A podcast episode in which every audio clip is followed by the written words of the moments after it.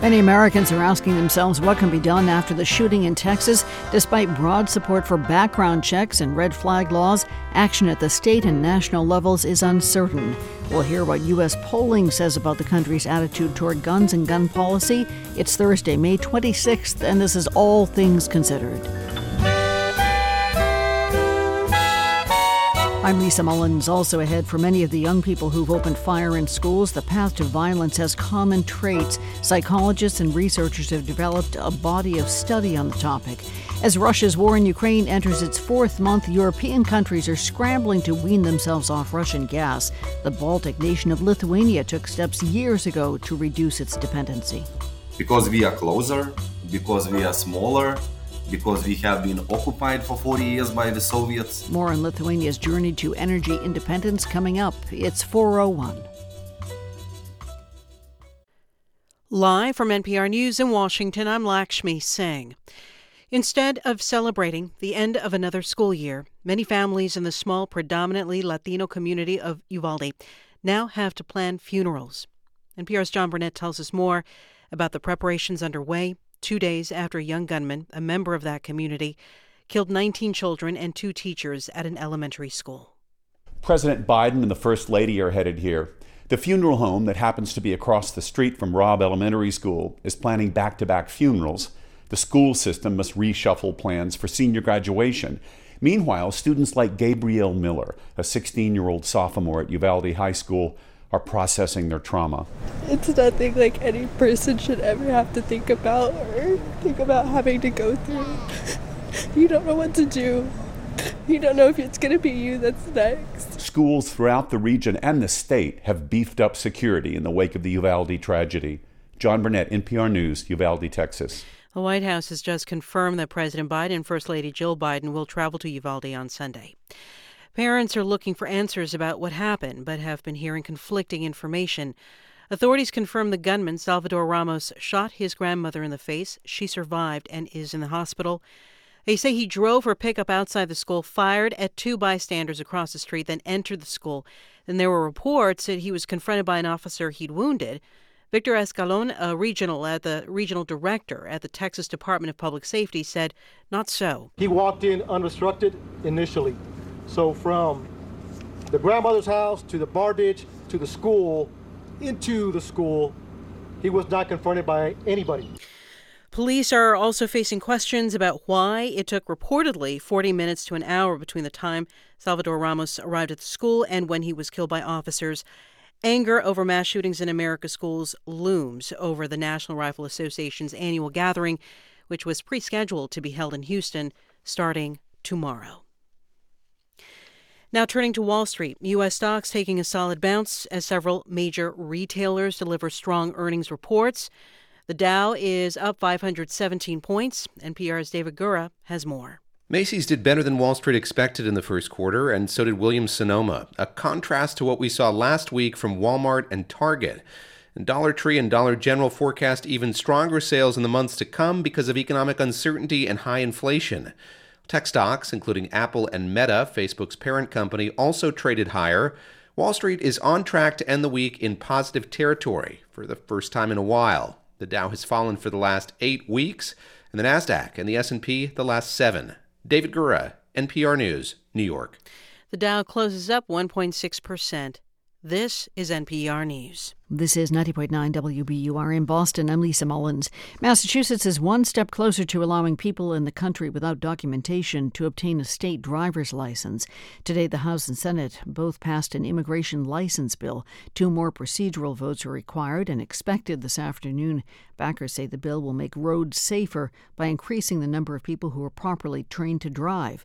There is enough support in both chambers to override a potential veto from Governor Charlie Baker. He is opposed to the bill because he says it could lead to voter fraud. Federal officials from the Occupational Safety and Health Administration are involved in the investigation into the death of a national grid worker this morning.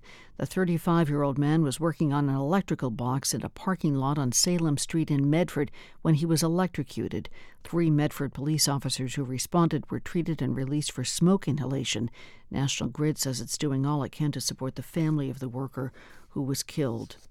Massachusetts could really use some rain. New federal data from the U.S. Drought Monitor show nearly a quarter of the state entered moderate drought this week. That includes Boston and large swaths of the north and south shores and some of the western suburbs as well.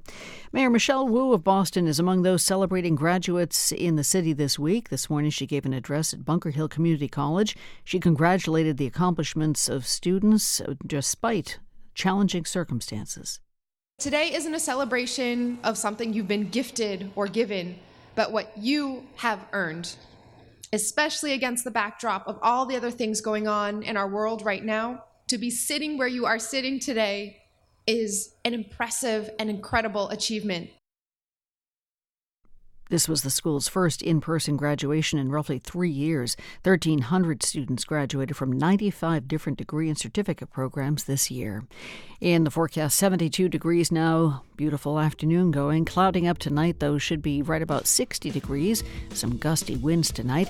Cloudy again tomorrow, but should reach all the way to 81 degrees, then possibly showers on Saturday. Sunday, sunshine up in the high 70s both days over the weekend. 72 degrees now in Boston at 406. We're funded by you, our listeners, and by Progressive. Progressive Commercial Insurance protects small businesses, from retailers to tradespeople. Progressive covers a variety of business needs with a range of coverages. More at progressivecommercial.com. This is All Things Considered from NPR News. I'm Sasha Pfeiffer. And I'm Ailsa Chang. We're still learning the names of the victims of the mass shooting that took place in a fourth grade classroom in Uvalde, Texas on Tuesday. And Piece by piece, we're learning a little bit more about who they were, what they liked to do, who they loved, and who loved them. We're going to take the next few minutes to say their names out loud and share some small details about each of them.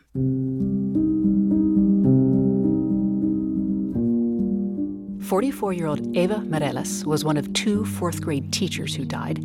She's remembered as an adventurous and loving mother and wife. Mireles shared a classroom with Irma Garcia. The mother of four had taught at the school for 23 years.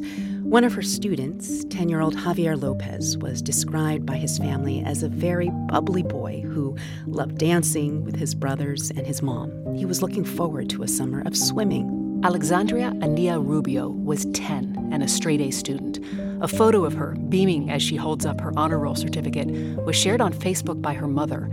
Her mother also posted that she had no idea when she dropped her little girl off on Tuesday that it would be a final goodbye. The grandfather of Uzziah Garcia called the eight year old the sweetest little boy that I have ever known. Grandfather and grandson had spent the summer together learning to play football. Layla Salazar loved to swim and dance to TikTok videos, her father said. Each day on the way to school, the pair of them would listen to Sweet Child of Mine by Guns N' Roses. The family of Amerie Jo Garza says she was a happy kid. She had just turned 10 and made the honor roll. She was also an artist who liked to draw and paint and sculpt with clay. Her grandmother said whenever she saw flowers, she would draw them. Ellie Garcia, also 10, loved to dance, play sports, and spend time with her family. Firecracker is the word Jackie Cazares' family used to describe the nine year old. She had a voice, they said, and didn't like bullies, and she didn't like kids being picked on. Her second cousin and good friend Annabelle Rodriguez was also killed. Cousins Jayce Carmelo Luevanos and Halia Nicole Silguero died alongside each other. They were cousins. Halia's mother told Univision that she did not want to go to school Tuesday and seemed to sense something bad was going to happen. Those are just some of the names of the people shot and killed at Robb Elementary School on Tuesday.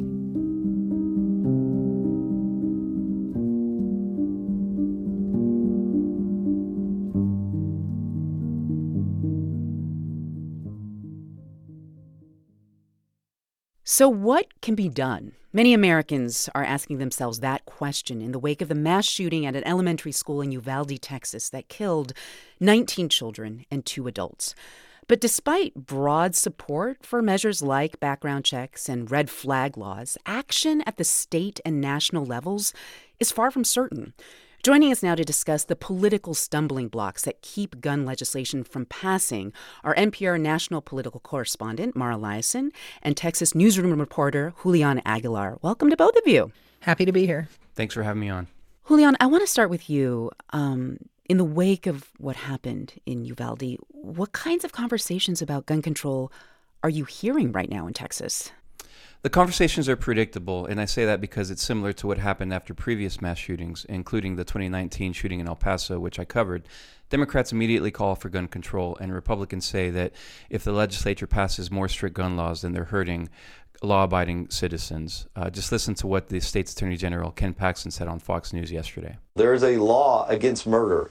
He's not going to follow a single gun law if he's willing to violate a murder law. And yesterday, during a press conference to give more details on the shooting, Governor Greg Abbott pointed out Chicago, New York, and Los Angeles, cities that have tougher gun laws on the books, but laws that he says doesn't work. And that's why he said Texas doesn't need more gun laws.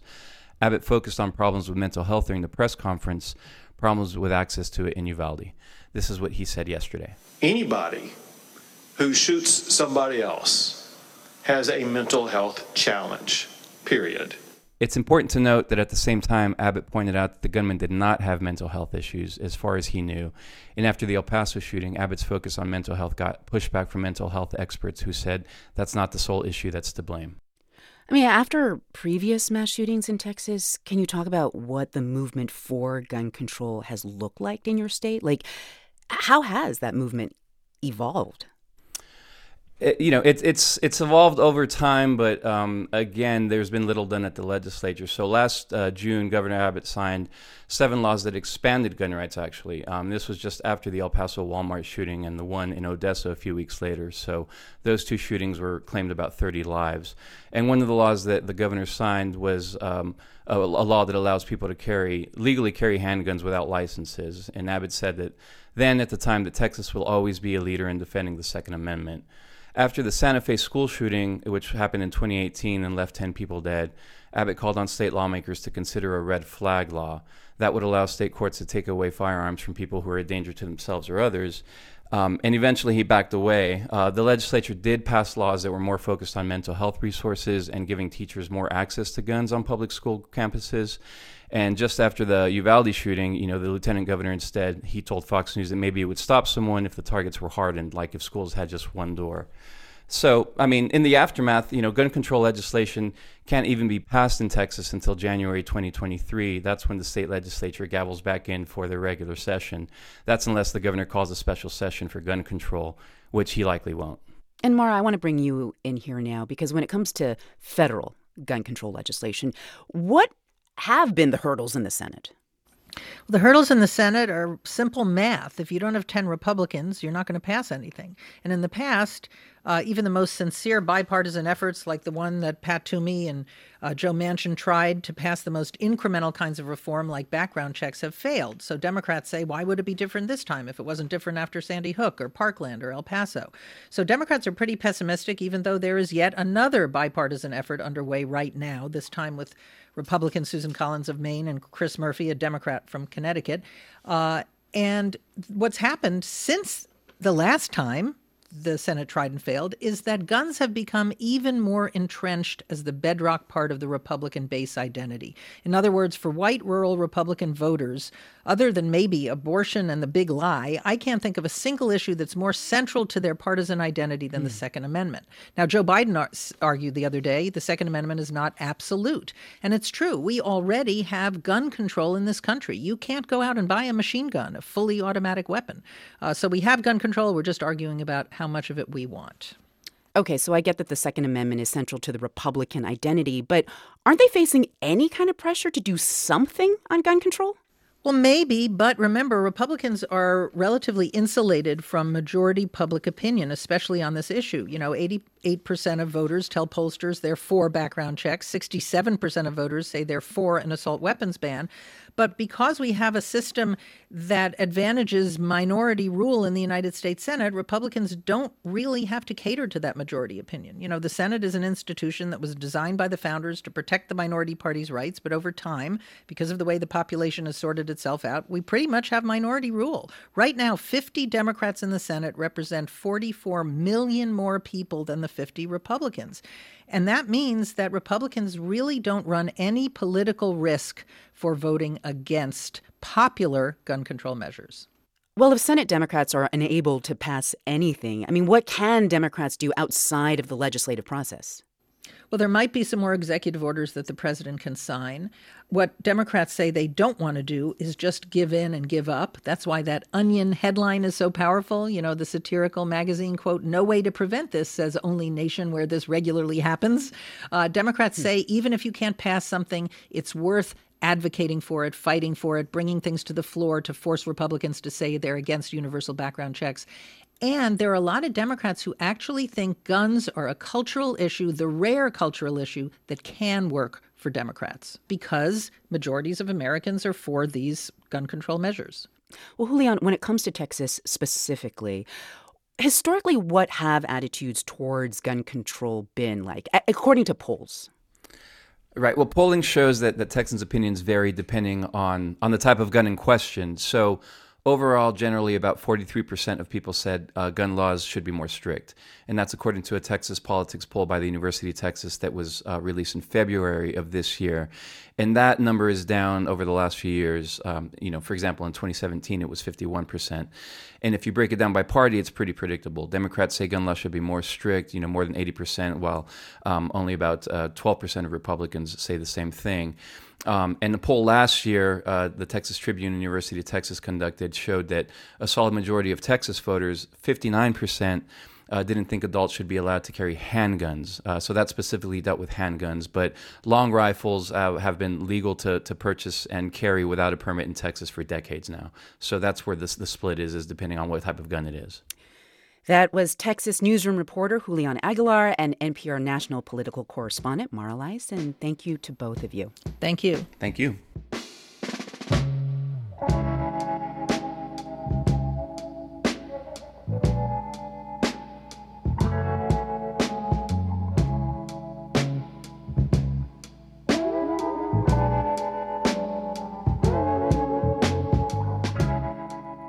With the grocery store, the gas station, and just affording a place to live, Americans are feeling the pinch of rising prices basically everywhere. Now the Federal Reserve is trying to cool inflation, but without chilling the whole economy. How to understand inflation in the U.S. this afternoon on NPR's Daily News Podcast. Consider this.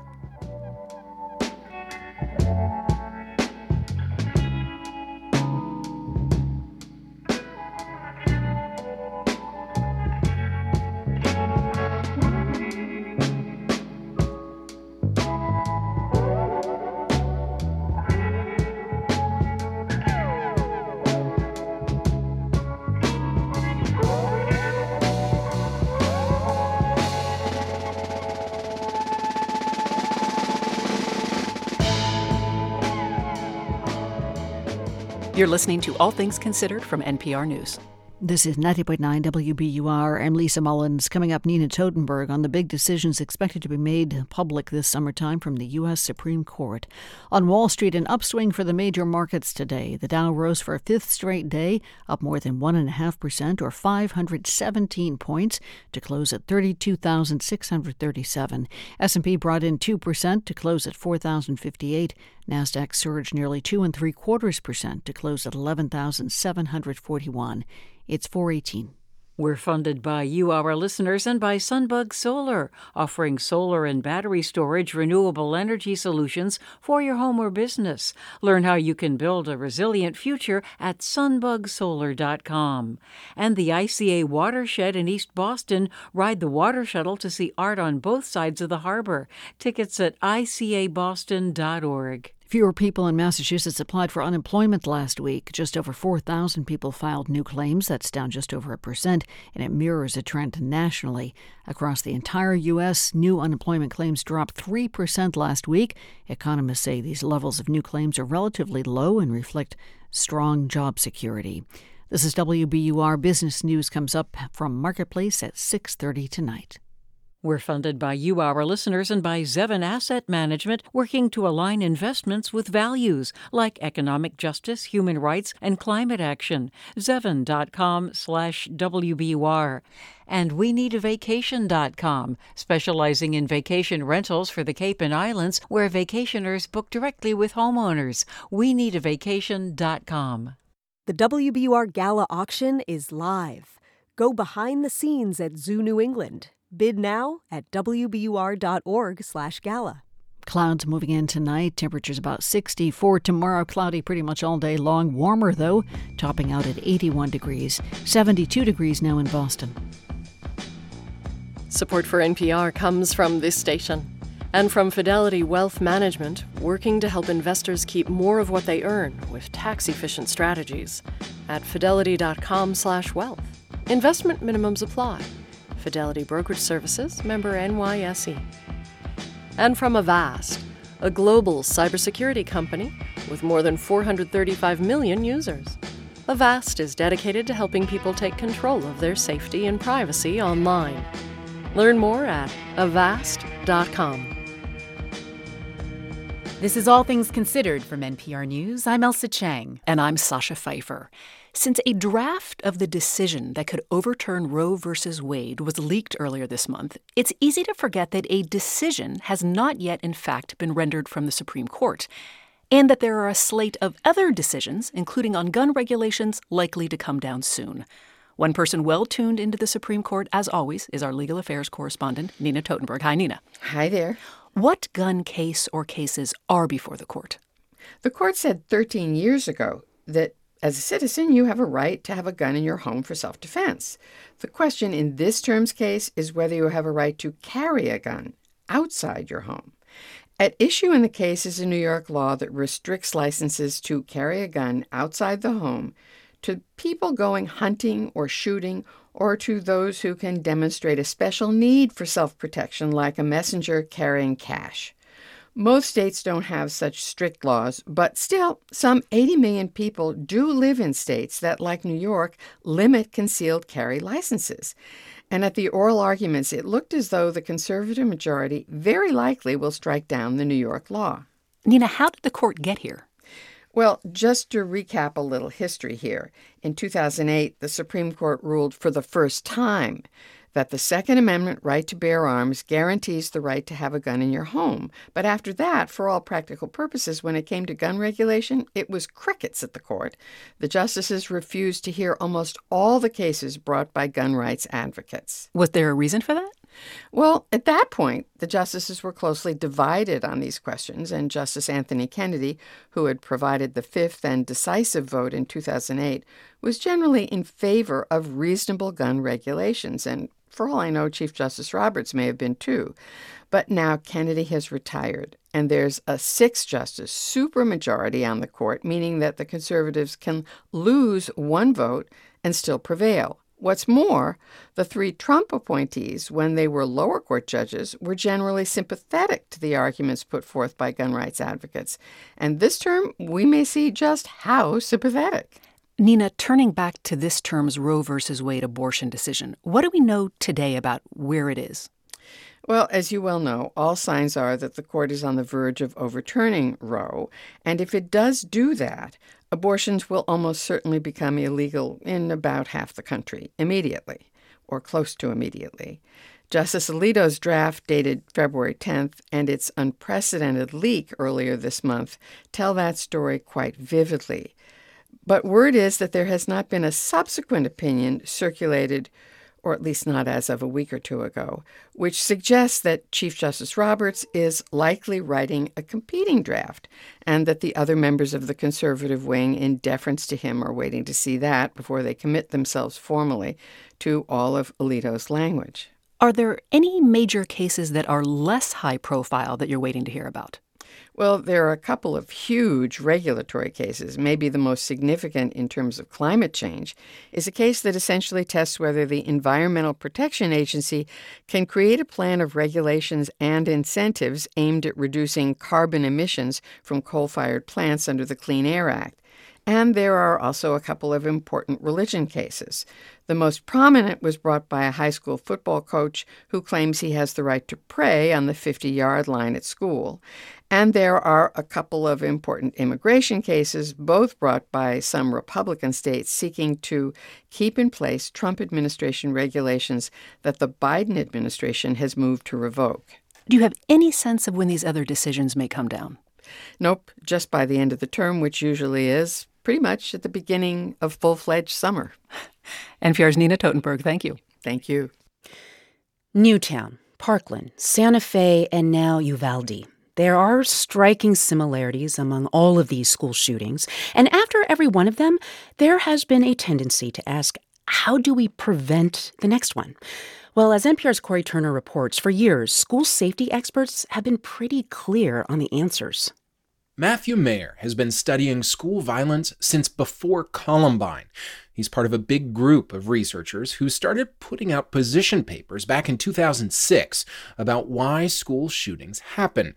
The question today, Mayer says, is not why, it's do we want to change? Or is this acceptable to us? And we have to start being more honest with ourselves. For Mayer, a professor at Rutgers, that honesty has to begin with gun safety policy. There's a broad consensus from school safety experts that arming teachers is not good policy. Mayer and his colleagues have called for universal background checks and banning assault style weapons. We don't let people buy hand grenades. We don't let people buy bazookas and other instruments of war. In its own report on school shootings, the U.S. Secret Service also flagged the importance of gun storage safety. In half the shootings they studied, the gun used was either readily accessible at home or not really secured. Now, to the things researchers say schools can actually control. There's been a lot of movement in recent years toward hardening schools, like adding police officers and metal detectors, but Otis Johnson Jr., who heads the Center for Safe and Healthy Schools at Johns Hopkins, says schools should focus on softening. Our first preventative strategy should be to make sure kids are respected, that they feel connected and belong in schools. That means being truly responsive to the social and emotional needs of students, working to build kids' skills around conflict resolution, stress management, and empathy for their classmates. These are things that we learn. And if your parents didn't have these skills and tools or all of them, you can't give what you don't have. Scarlett Lewis founded Choose Love for Schools after the shooting at Sandy Hook Elementary School 10 years ago. Choose Love is a social emotional curriculum being used in thousands of schools. I interviewed her back in 2019, and she told me how much she loves working with kids to build kinder, safer schools. When I was handing out bracelets and I said, What's your favorite character value? And they said, without hesitation, forgiveness. And I'm like, really? Why forgiveness? Because you can let it go, because it feels good. The idea is these skills can help reduce all sorts of unwanted behaviors, including fighting and bullying. In its report, the Secret Service found most of the school attackers they studied had been bullied.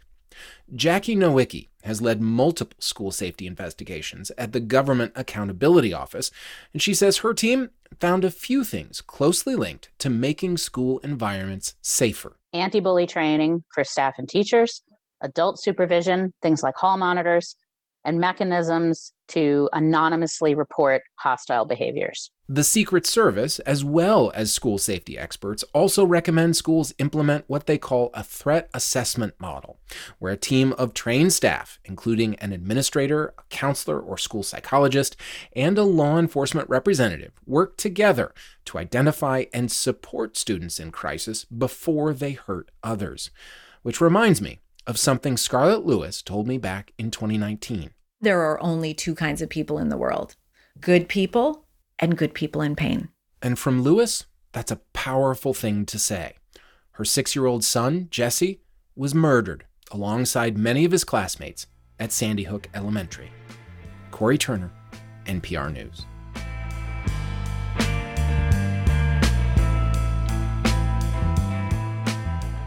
This is NPR News.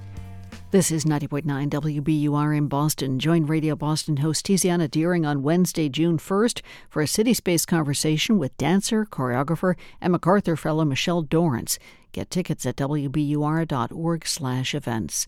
Red Sox are on the road in Chicago for another game with the White Sox tonight. Sox will induct more members into their Hall of Fame ceremony tonight at Fenway Park. The inductees are David Ortiz, Manny Ramirez, and former catcher and coach Rich Gedman. Also being inducted are early 20th century pitcher Bill Dinneen and former general manager Dan Duquette. This is 90.9 WBUR, 72 degrees now in Boston at 4:30. We're funded by you, our listeners, and by Red Fire Farm, organic summer farm shares with veggies, fruit, cheese, and more delivery or pickup in Boston, Watertown, Brighton, and more. RedFireFarm.com. And Merrimack College, committed to providing teachers with MED degrees, credentials, and personalized career long mentoring. Online.merrimack.edu. How do we make sense of the vast amounts of data that's out there in order to benefit people who really need it? That's where the promise of AI really comes in. I'm Meghna Chakrabarty. Smarter Health, Artificial Intelligence and the Future of American Healthcare, a special series from On Point. Starts Friday at 10 a.m. on 90.9 WBUR, Boston's NPR news station. Funded in part by Vertex Pharmaceuticals. Live from NPR News in Washington, I'm Windsor Johnston. Congressional Democrats continue to push for stricter gun control laws in the wake of the mass shooting that left 19 children and two adults dead at an elementary school in Texas this week. Connecticut Senator Chris Murphy says the only way to advance gun reform is through bipartisan compromise. We're trying to figure out a process by which, over the next week, Republicans and Democrats, a group of us, can sit down and try to hammer out a compromise. I will tell you, I think the chances are, you know, well less than 50-50 that we will find that compromise because there are probably four or five Republicans who would fairly easily support some common sense measures. Tougher to find the next five that would get you to 60. Legislation that would strengthen gun control laws would require 60 votes to bypass a Republican filibuster in the Senate. Secretary of State Antony Blinken delivered a speech outlining the Biden administration's policies toward China. NPR's Emily Feng reports the speech emphasized preparing the U.S. for competition with China, but not conflict. Secretary Blinken said China had become more repressive under its current leader Xi Jinping, and he vowed to partner with allies to counter China's party state model of governance with America's democratic principles. Even as President Putin's war continues, we will remain focused on the most serious long term challenge to the international order, and that's posed by the People's Republic of China. He also said, We do not seek to transform China's political system, but the future belongs to those who believe in freedom. Blinken exhorted the U.S. to invest in building up domestic supply chains in technology and manufacturing, such as semiconductors, and he said the U.S. continued to welcome Chinese talent and students in the U.S. Emily Feng, NPR News. Stocks traded higher today on Wall Street. The Dow was up 516 points, the Nasdaq up 305. This is NPR News. This is 90.9 WBUR in Boston. I'm Lisa Mullins. The MBTA Board of Directors today approved the agency's $9.6 billion five year capital plan. It includes upgrades to vehicles and infrastructure. The plan also funds more than 450 projects aimed at making the transit system safer. WBUR's Daryl C. Murphy has more. The board's approval comes as the Federal Transit Administration is inspecting the T over safety concerns. A number of incidents over the last several months have resulted in injuries or death. General Manager Steve Poftak says investigators are conducting site visits and the T is open to their feedback. This is really an opportunity for us as an organization to learn and to get a thorough assessment of the places where we may be doing well in terms of safety, but I think more importantly, the places where we have a deficit. Poftak says a report from the FTA's inspection is likely to come during the summer. For 90.9 WBUR, I'm Daryl C. Murphy. Attorney General Maura Healey is warning Massachusetts families to beware of scams related to the nationwide baby formula shortage. Today, her office issued an advisory that recommends parents shop at trusted retailers or call their pediatrician to see if they have a product in stock.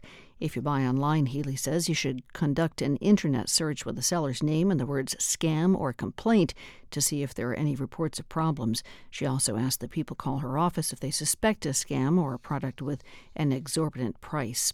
A July 4th tradition will return to Boston for the first time since 2019. Today, the Boston Pops announced its annual concert and fireworks spectacular will be held on the Esplanade on the Charles River this year. The event was canceled in 2020 because of the pandemic. Last year, was held at Tanglewood in the Berkshires. The forecast is coming up. We are funded by you, our listeners, and by 1776 at the ART, a revolutionary revival of the Tony Award winning musical, now through July 24th. More at AmericanRepertoryTheater.org. And BU School of Social Work offering a top ranked MSW part time program in Bedford, Fall River, Worcester, and Cape Cod. Visit bu.edu slash SSW. Pretty glorious weather this afternoon. Overnight tonight, we should see clouds move in. Fairly mild, right about 60 degrees. Should stay cloudy tomorrow, but inch all the way up to 81 degrees.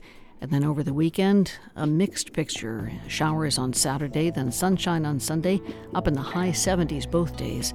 72 degrees now in the Boston area at 435. Support for NPR comes from this station and from CFP, Certified Financial Planner Professionals, focused on providing holistic financial planning from retirement and investments to taxes and estate planning in the client's best interest. Let's make a plan.org and from Procter & Gamble, maker of Align Probiotic, a daily supplement to support digestive health, containing a probiotic strain developed by gastroenterologists with 20 years of research. More at alignprobiotics.com. From NPR News, this is All Things Considered. I'm Sasha Pfeiffer in Washington. And I'm Ailsa Chang in Culver City, California. Details are continuing to emerge about how events unfolded at Robb Elementary School on Tuesday. One thing we do know the shooter was 18, so we wanted to take a step back and look at what's become a familiar pattern a well armed young person with a troubled history taking out their rage on others. What can be done to divert potential shooters from a violent path? NPR's mental health reporter Rhitu Chatterjee joins us now to talk about that. Hi, Rhitu. Hi, Ailsa. So, do researchers who, who study violent behavior, do they see like a, a profile that they can point to when it comes to young people who might one day become shooters? No, there isn't a profile, but there are certainly uh, many similarities between school shooters, whether we're talking about Columbine, Parkland, and now Uvalde. And there's often a range of situational factors that have played out over time, putting a person at a higher risk of getting on that path to a mass shooting. And what are those factors? So I talked to Courtney McCarthy. Uh, she's a school psychologist for the Salem Kaiser School District in Salem, Oregon, which has a long-standing effective prevention program. And here's what she told me. So, some of those things might be like bullying and harassment. So, someone developing long standing grievances against other people for perceived wrongs in their lives. And we know that was the case for the Sandy Hook shooter, and now it seems that bullying and harassment uh, was indeed the experience of the Uvalde shooter too. And he had a troubled home life. His mother struggled with addiction, um, and that's not uncommon either. Many shooters have had difficult family lives, uh, childhood traumas. And mental health issues are often in the mix. Now, I should point out that mental health problems alone don't cause somebody to become violent. In fact, those with mental illnesses are more likely to be the victims of violence than the perpetrators. I'm really glad you pointed that out. We should be clear the vast majority of people struggling with mental health issues do not physically attack others. So, exactly. Rhitu, what puts a small minority of these individuals on such a horrifically violent path? So a big, big factor is the absence of positive, supportive relationships, especially with caring adults, a teacher, a coach, a mentor, who can be good role models for um, investing in this young person, showing them ways to problem solve in nonviolent ways. So most of these individuals, you know, have often spent a long time feeling alone as they're struggling with all the things that they're dealing with. Uh, Reid Meloy is a forensic psychologist and a consultant with the FBI, and he says this is what happens for most adolescent males in these circumstances. When every day is misery, one will then tend to withdraw into fantasy. And in that fantasy, you begin to imagine that you are, in a sense, larger than life, that you are more powerful than you are in your actual life, and that's when they start to identify with past school shooters and their anguish turns into anger. And they start researching plans and coming up with their own, uh, which brings me to one of the most important risk factors, and that's easy access to guns, hmm. which is what makes it possible for someone to act on their plans. So, what can be done? What's being done to stop young people from going down this road? Well, first of all, I want to remind everyone that schools are still one of the safest places, even if these horrific incidents are going up. Um, but experts I spoke to said schools um, are more and more are engaging in something called behavioral threat assessment, when a group of individuals work together intentionally, law enforcement, mental health professionals, schools, communities, mm-hmm. to spot those early warning signs to so that law enforcement can intervene. That is NPR's Rhitu Chatterjee. Thank you so much, Rhitu. Thank you, Ailsa. As Russia's war in Ukraine enters its fourth month, European countries are scrambling to wean themselves off of Russian gas. The Baltic nation of Lithuania has become the first to do so.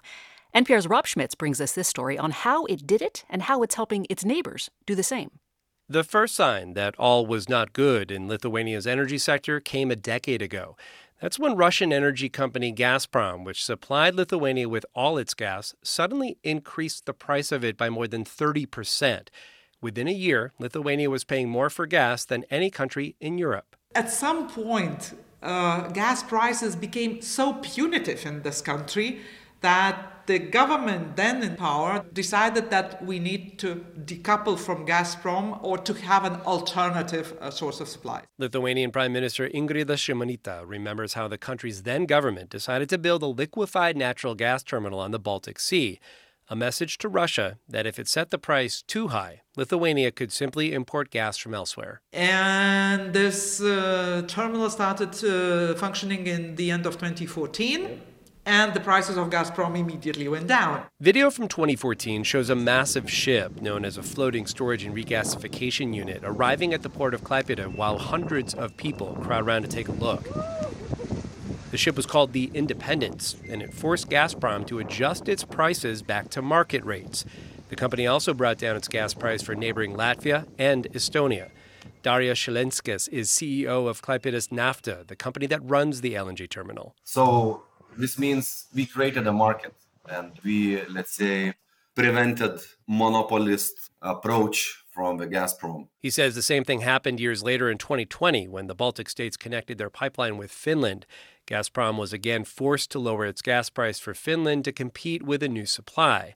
Now, with much of Europe scrambling to wean itself off of Russian gas, Šilenskis says Lithuania's decades long journey to energy independence now seems prescient. Because we are closer, because we are smaller, because we are blackmailed, because we have been o- occupied for 40 years by the Soviets. So we were always cautious about uh, suppliers from Russia, and that's why we did uh, homework earlier. And all that homework did more than lower the price of Russian gas. It prompted Gazprom and others to sell off their shares of Lithuania's gas pipeline. And now Lithuania's government owns it. And in the dense forest outside the capital of Vilnius is the heart of this pipeline, a gas compressor station that, when it opened earlier this month, connected the pipeline to the rest of Europe for the first time. Nemunas Biknius, CEO of Amber Grid, the company that manages Lithuania's pipeline, shows me a map of it. And the pipeline that goes towards Poland, uh, that uh, 500 kilometers pipeline, that uh, 165 kilometers are in our country, and uh, the rest is in Poland, it starts here. This gas travels from the LNG terminal and on to Poland, a project whose timing for Warsaw was immaculate. It opened less than a week after Russia cut off its gas deliveries to Poland.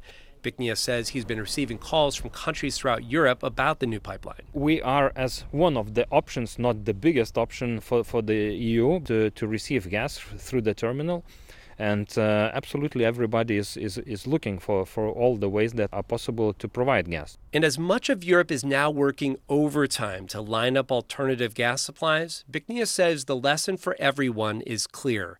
Don't put all your energy eggs in one basket. It's a lesson much of Europe is learning the hard way. Rob Schmitz, NPR News, Lithuania.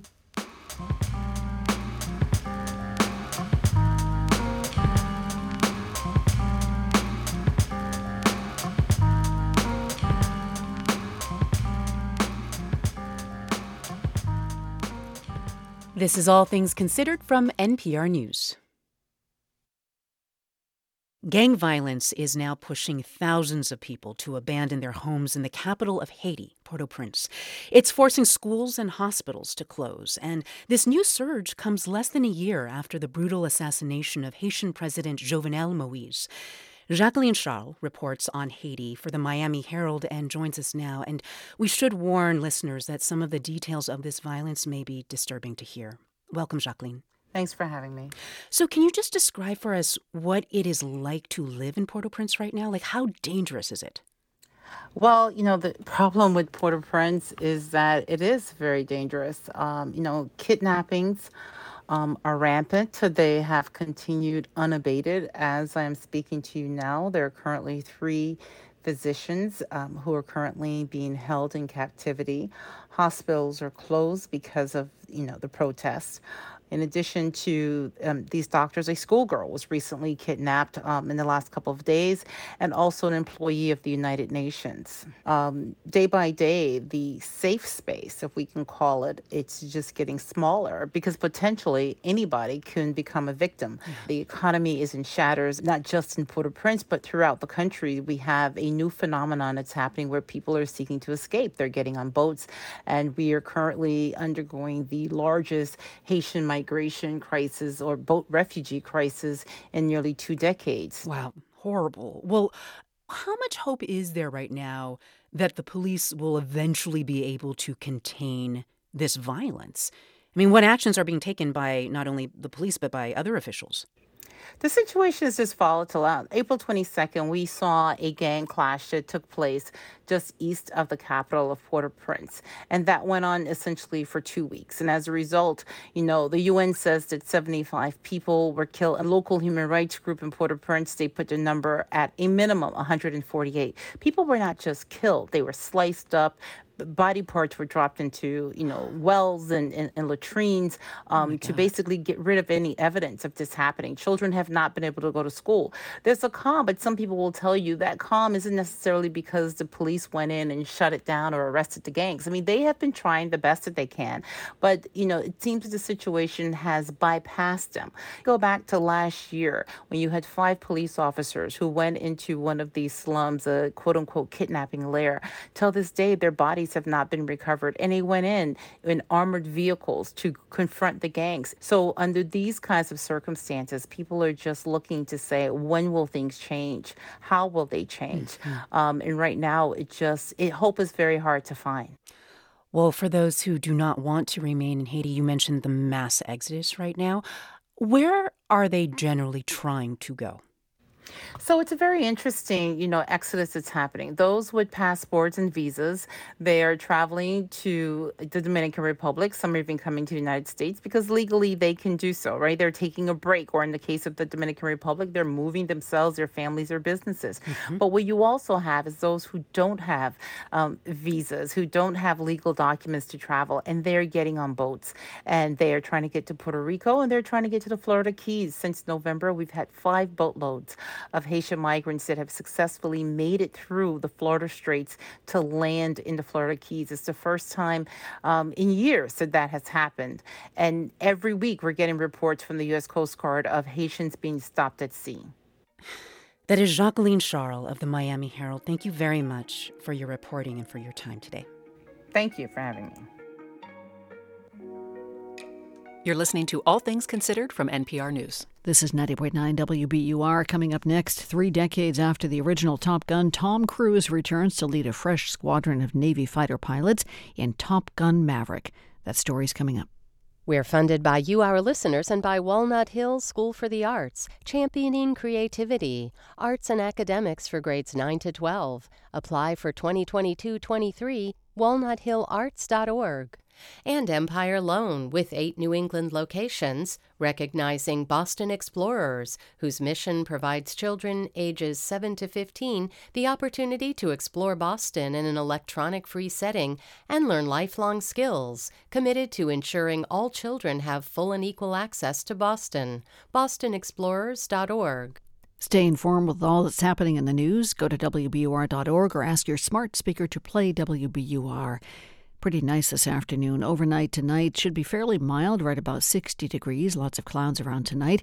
And then overcast again tomorrow, but a lot warmer. Should reach 81 degrees.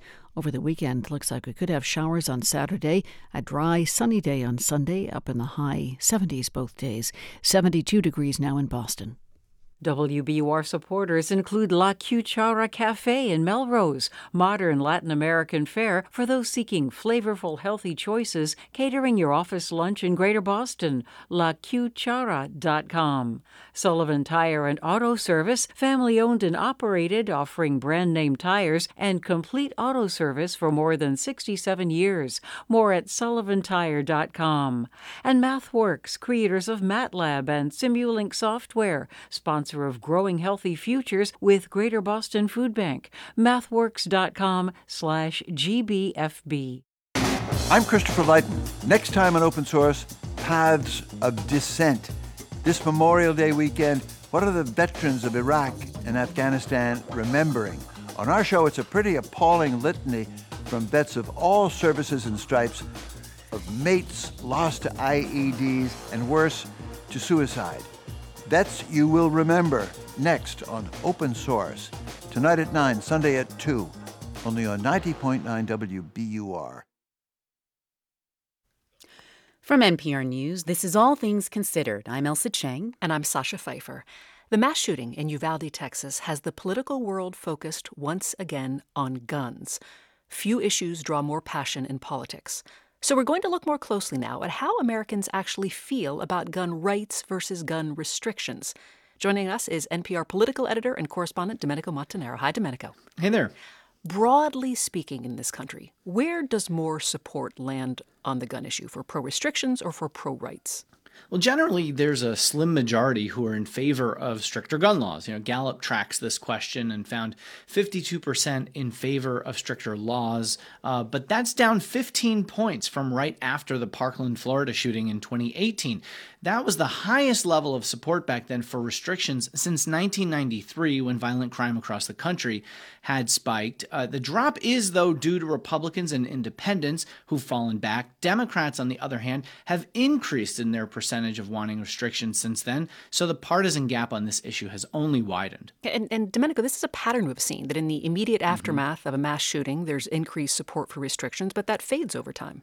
Yeah, definitely. Uh, and that's part of a strategy for gun rights groups like the NRA. You repeatedly hear their leaders say in moments like these take a pause, don't make any decisions now, and they do that as a tactic. They know that the further away from an event like Columbine or Sandy Hook or Parkland or Uvalde, that there's the, there's less pressure on lawmakers to act. Uh, a couple of other factors to look at here as well. When a Democrat is in the White House, gun rights groups raise more money, and Republicans become less likely to support any restrictions because of a drummed up fear that Democrats are going to go after their guns. And we should note that surveys show that roughly 4 in 10 U.S. households have guns in them.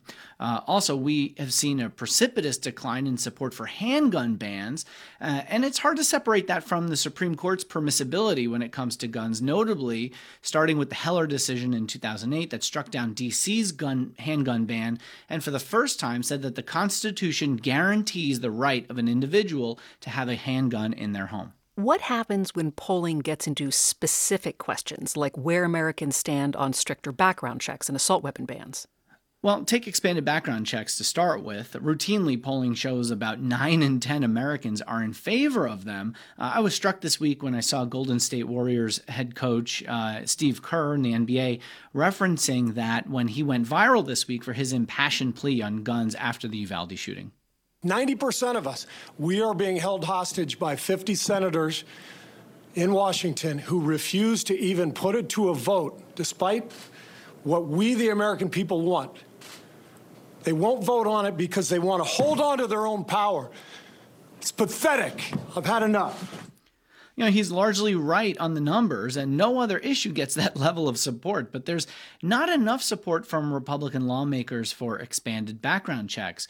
Um, President Biden and other Democrats believe the best way to stop mass shootings is to ban the kinds of weapons that can get lots of shots off in a short amount of time. A ban on assault style weapons like the Uvalde gunman used you know, this country did have a ban on those in place for 10 years, as well as a ban on high capacity magazines. When those were lifted, mass shootings rose dramatically. Uh, an assault weapons ban also has majority support, but not necessarily among Republicans. And that's a key factor here for why these restrictions have not been put back into law at a federal level.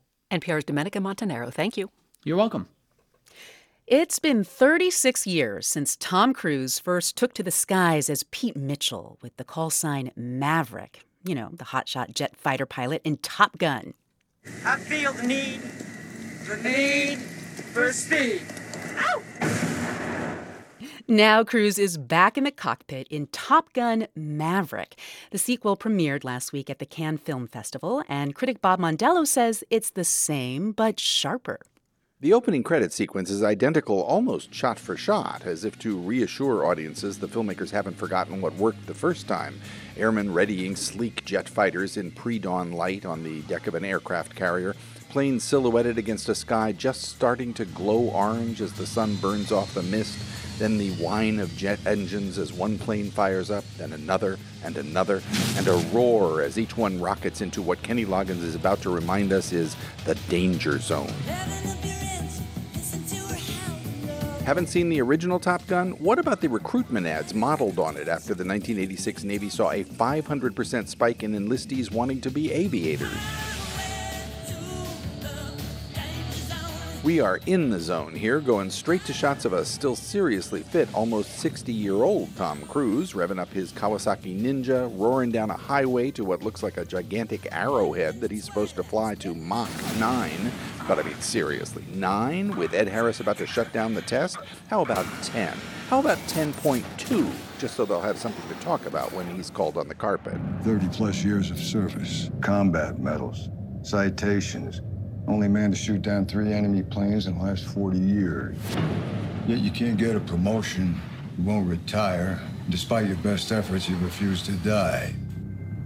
You should be at least a two-star admiral by now. Yet here you are. Captain. What is that? It's one of life's mysteries, sir. Maverick gets assigned to train new blood in the Top Gun pilot program, much to the annoyance of Jon Hamm, his immediate superior. I have everything I need to have you court martialed and dishonorably discharged. Yeah, well, Maverick has a guardian angel. His rival ace, Iceman, is now an admiral, still played by Val Kilmer, whose off screen battle with throat cancer brings significant resonance when he shows up here. There is a mission, call it impossible if you must. Certainly, it's a risky business, flying 30 feet off the ground at 500 miles an hour between cliffs. You get the impression Cruise could do this with eyes wide shut, but they've given him a few good men to work with. What do we have here? And one good woman. Fellas, this here's Bagman. Hangman. Whatever. All with descriptive call signs they've earned in flight. Where's he going? That's why we call him Hangman. He'll always hang you out to dry. Others include Rooster, Phoenix. You gotta move, Coyote. Who are your friends? Payback. Fanboy. What do they call you? Bob? No, your call sign. Bob. Okay, from my perspective, that's a cheap joke, just saying. Director Joseph Kosinski has clearly studied what the original Top Gun did, but he has a far better script to work with. Not more plausible exactly, but one that puts an adult Cruise in charge of all that free range testosterone the film's unleashing. That lets it channel emotions the first one couldn't, as when Maverick tells Rooster, the grown up son of his wingman Goose, who died all those years ago, to follow his instincts. You think up there you're dead. Believe me. My dad believed in you. I'm not gonna make the same mistake. Rooster's played by Miles Teller with a mustache nearly as big as the chip on his shoulder and ripped abs that he and his fellow airmen display in team building beach football rather than beach volleyball this time, all of which is designed to help the film barrel right past your plot objections before they quite have time to form in nerve centers overstimulated by vertigo inducing, Good morning, aviators. aspect ratio exploding, This is your captain speaking. IMAX flight sequences. Cruise insisted that these be filmed with the actors actually in flight, and they are nerve scrambling in ways digital trickery on screen just isn't. Not going to say Top Gun Maverick takes my breath away exactly, but it's one hell of a ride. I'm Bob Mondello. You're listening to All Things Considered from NPR News. Support for NPR comes from this station and from Fidelity Wealth Management, working to help investors keep more of what they earn with tax efficient strategies at fidelity.com/wealth. Investment minimums apply. Fidelity Brokerage Services, member NYSE. And from Indeed, committed to helping businesses attract, interview, and hire candidates all in one place. Learn more at indeed.com/npr. And from Aspiration, a digital banking alternative designed for people who care about the environment. Customers can plant a tree with every swipe of their debit card to offset their carbon footprint. Aspiration.com/green. And from the Lemelson Foundation. We're funded by you, our listeners, and by Xfinity Internet, committed to delivering internet service over a gig, designed to power your devices while fitting your budget. More at xfinity.com/gig.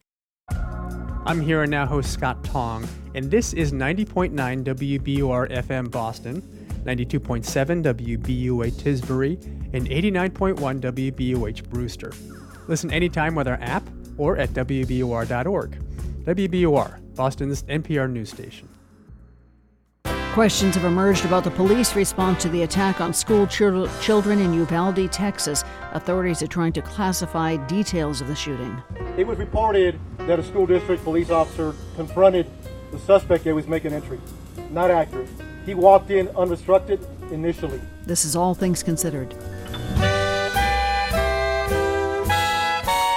The latest on the investigation coming up. Also, mass shootings are so common in the U.S. that researchers have created a handbook to help local officials navigate the aftermath of the attacks. What we're trying to do is give them the tools they need to understand the magnitude of their role, which starts when the shooting starts and can continue for years. More on the mass shooting protocol coming up. Also, remembering actor and Goodfella Ray Liotta. It's 501. News headlines are next.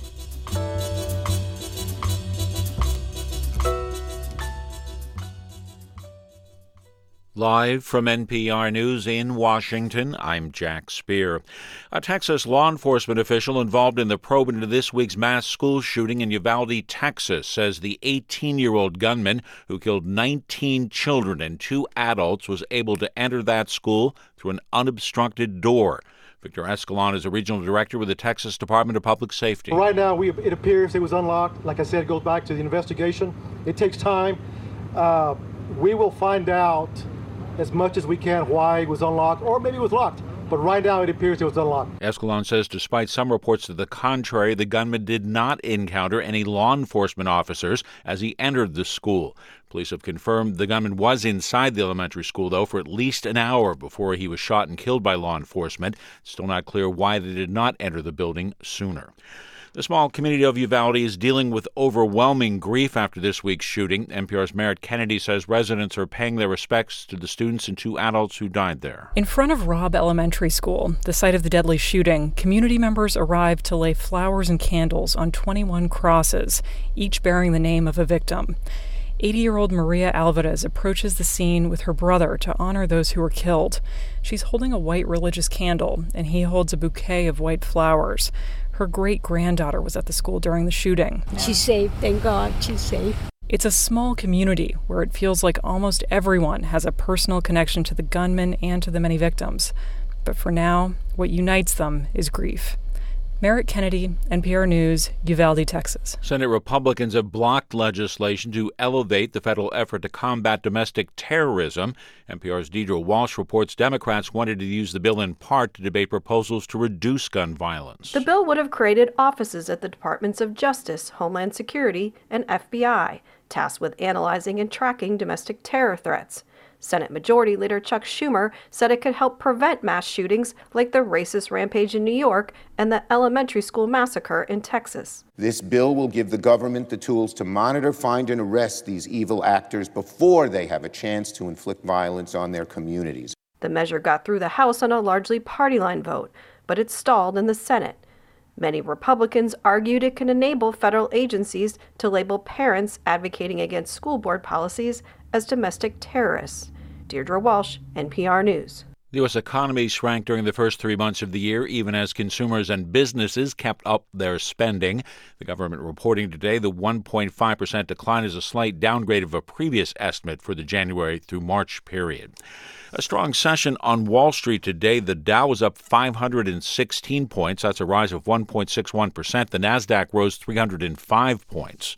You're listening to NPR News in Washington. This is 90.9 WBUR in Boston. I'm Lisa Mullins. A bill that would crack down on the distribution of sexually explicit material is moving forward on Beacon Hill. Today, the Massachusetts House approved the so called revenge porn bill. It now heads to the state Senate. The bill imposes jail times and fines for anyone who distributes pornography without the consent of the people who are depicted. It also directs the Attorney General and education officials to develop school programs that outline the legal consequences of sending explicit text messages or posting indecent photos online. Massachusetts Senator Ed Markey says Congress has a moral responsibility to address gun violence in the wake of the deadly school shooting in Texas. He spoke at a Capitol Hill rally of advocates for stronger gun laws today. Markey says Republican lawmakers have blocked Democratic efforts to pass laws on background checks and measures to let a judge remove someone's weapons if the judge deems a person dangerous. A Republican Party, he says, which opposes the simplest protections that ensure that those who should not have guns in our society do not get access to them. That again from Ed Markey, who says lawmakers would have to abolish the filibuster in order for Congress to pass gun safety legislation. 10,000 Boston households will soon be able to leave compostable waste out on Trash and Recycling Day. Today, Mayor Michelle Wu announced that enrollment is now open for the city's new food waste collection program. Participants must live in a residential building with six units or less to be eligible. People in low resource communities will be prioritized. Special bins will be distributed as part of the program, and collection begins in August. The city says food waste will be turned into compost and renewable energy. The program could expand to more households in the future. And traffic has been largely better than expected today. AAA Northeast had forecast this to be the busiest day on Metro Boston highways for the entire Memorial Day weekend stretch. There were some lengthy delays on 128 between between Weston and Wakefield earlier this afternoon, but those have mostly eased, and there are no significant delays at the Cape Cod bridges. In the forecast, cloudy, breezy overnight tonight, low temperatures just about 60, cloudy, breezy, and warm tomorrow, rising to 81. 70 degrees now in Boston at 506. We're funded by you, our listeners, and by Workday an enterprise management cloud focused on providing organizations with a system to continuously plan for all what if scenarios. Workday, the finance, HR, and planning system for a changing world. This is All Things Considered from NPR News. I'm Ailsa Chang in Culver City, California. And I'm Sasha Pfeiffer in Washington.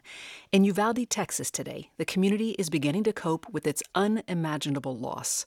19 children and two teachers murdered by an armed gunman who entered Robb Elementary School on Tuesday. Outside the school, 21 white crosses have gone up. Each one is painted with the name of one of the victims. All day, mourners have arrived with flowers and stuffed animals and letters of condolence. But even as the community begins to process its grief, some families of the victims are angry. They say the police did not do enough to save their children, and that has forced the police to respond. Here with more is NPR's Adrian Florido. He joins us from Uvalde. Hi, Adrian. Hi, Sasha. Adrian, why do parents and family members feel that the police response to the shooting failed? Well, you know, Sasha, we know that this shooter barricaded himself inside the elementary school classroom where he carried out the massacre. And one of the big questions until today was how long was he in there before police rushed in and killed him? Uh, officials today said that it took about an hour to enter the classroom and shoot this gunman dead. And one of the things we've been hearing from family members of the victims who rushed to the school while the gunman was still inside is that they were begging police to go in and rush the sh- shooter sooner. And they didn't understand why that wasn't happening. Uh, I spoke today with uh, Lucinda Velasquez. She is the great aunt of two of the children who were injured but not killed in this massacre. Uh, and she told me that she rushed to the school uh, when she heard what was happening. Listen to what she said. I was in the very front. All the cars were just there, all of them just there in the front, and we're just uh, were talking to them to hurry up and move and go inside. And then they say, "Y'all need to leave. Y'all need to leave because they're shooting." Y'all need to go inside and do something. Stop him. How hard it is. They didn't do it. No, they didn't. She said that there is this deep and growing feeling in the community here that the police failed, that they waited too long to go in after the shooter. Uh, here's more of what she said. I live here 45 years and they haven't done nothing. Look at all these innocent little babies that they have to die because they didn't want to go inside. So that's a question that's on everyone's mind here, Sasha, is would more children have lived if the police had, had acted more quickly? I understand the police held a press conference this afternoon. How did they respond to this criticism? Well, uh, Victor Escalon, he's the regional director with the Texas Department of Public Safety, and he spoke outside the elementary school today. Uh, he gave some more details about what the police did when they arrived at the school, and he said that the first officers on the scene were local officers who took fire from the gunman, um, and because of that, held back. Uh, they were yelling at him apparently from a, the hallway outside the classroom, but did not try to rush the classroom. It wasn't until an hour later that officers from the U.S. Border Patrol arrived, and along with those local officers already on the scene, were able to rush in and kill the shooter. Here's some of what um, Escalon said. Could anybody have gone there sooner? You got to understand, small town.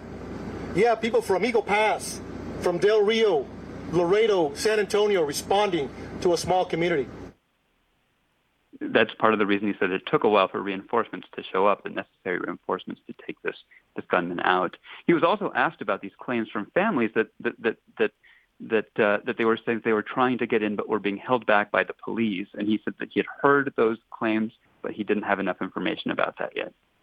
At the press conference, did police provide more details about how the shooter was even able to get into the school? They said that he got in through what was apparently an unlocked side door to the school. Um, he drove his grandmother's uh, truck to the scene, crashed, climbed a, uh, a fence into the parking lot, and got into this uh, school through an unlocked uh, door, apparently. Um, he also said that contrary to what officials said yesterday, the gunman was not confronted by a campus police officer when he first arrived. There was not even an officer present. Uh, here's what he said. From the grandmother's house to the bar ditch to the school, into the school, he was not confronted by anybody. To clear the record on that. There's been a lot of talk, Sasha, about you know the importance of hardening security around schools. Uh, there are still many questions about why this uh, door was apparently unlocked, uh, and a lot of questions about uh, you know what went wrong at this school to allow this gunman access to carry out this massacre. Have you been able to speak with any more members of the community today? And if so, what are you hearing? I, have spoken with several people, including some high school students from the nearby high school, Uvalde High School, who said that um, this community is devastated, trying to figure out, you know, how do we process, how do we begin to, begin to cope, what what what what what what, trying to come to terms with the the, hor- the horrific nature of what happened. I spoke with a, a, a student named Kaylin Sandoval whose sister was a student, is a student at Robb Elementary School. Here's what she said. I've been thinking about my little sister because she's scared to go to sleep by herself now and she's scared to even be by herself. We're all just in shock and it might take a long time to recover from all of this. A friend of hers told me that uh, this town, uh, a small community, will never be the same. I'm sure. That's NPR's Adrian Florido in Uvalde. Adrian, thank you. Thank you, Sasha.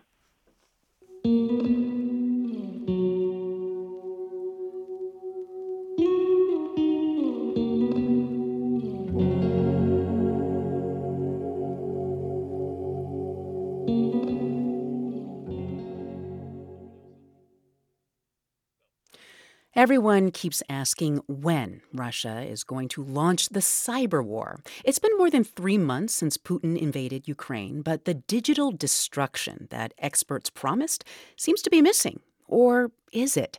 Software giants like Microsoft might have the answer. NPR cybersecurity correspondent Jenna McLaughlin went to Seattle to find out. Tom Burt says there's absolutely a cyber war going on in Ukraine right now. If you are Ukrainian, this has been a relentless, unending cyber war that has been launched in correspondence with the physical war in what is clearly the world's first major hybrid war. I spoke to Burt inside Microsoft's digital crimes unit. part of a sprawling tech metropolis surrounded by woods and mountains just east of downtown Seattle. On the wall, he had a massive map of Ukraine to show us where the cyber attacks are happening. So we're just looking at a map of Ukraine. Um, and Burt leads a team of analysts who work with the sleuths in the Digital Crimes Unit. In a quiet room humming with servers, he tells us about a fresh wave of attacks that they haven't spoken about publicly before. we've seen a number of cyber attacks going targeting specifically railways. And at the same time, there have been bombing attacks on railways. As the war drags on, Russia's targeting transportation so Ukrainians can't move vital supplies. But this is just the latest of a series of attacks that date back to even months before the Russian invasion.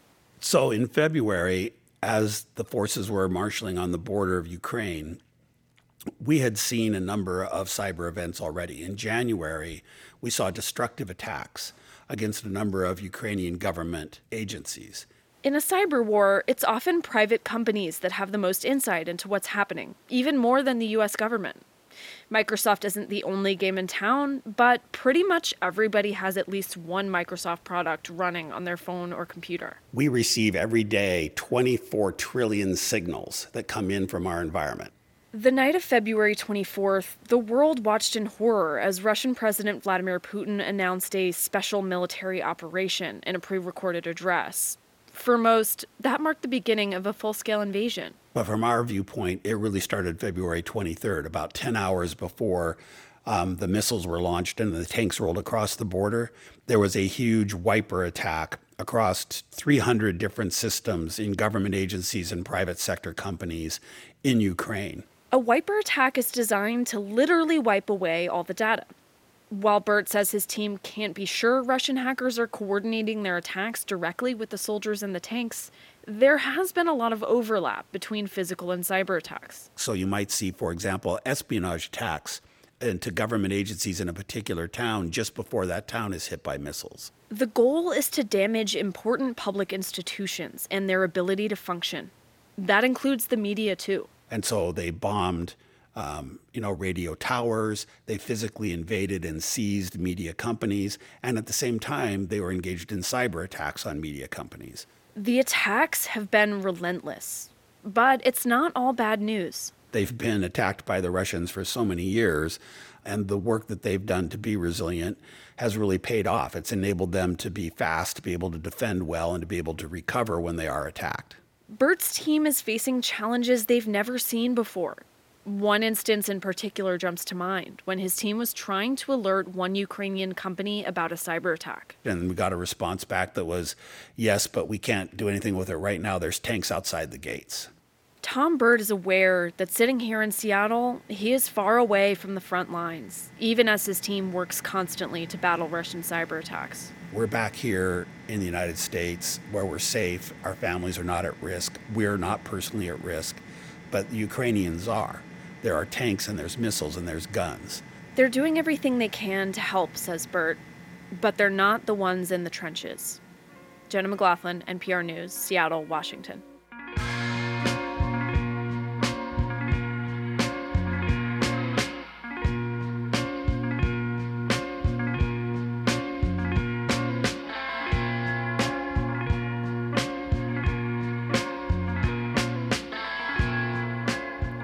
In the city of Kharkiv in eastern Ukraine, cafes and restaurants are reopening. Public buses have started running again, and officials there say Ukraine has won the battle for the city. But about 10 miles to the north, there's a smaller town where the few people who remain are still hearing relentless shelling and living in their basements. The View from Eastern Ukraine tomorrow on Morning Edition. On your radio, or try asking your smart speaker to play NPR or your station by name.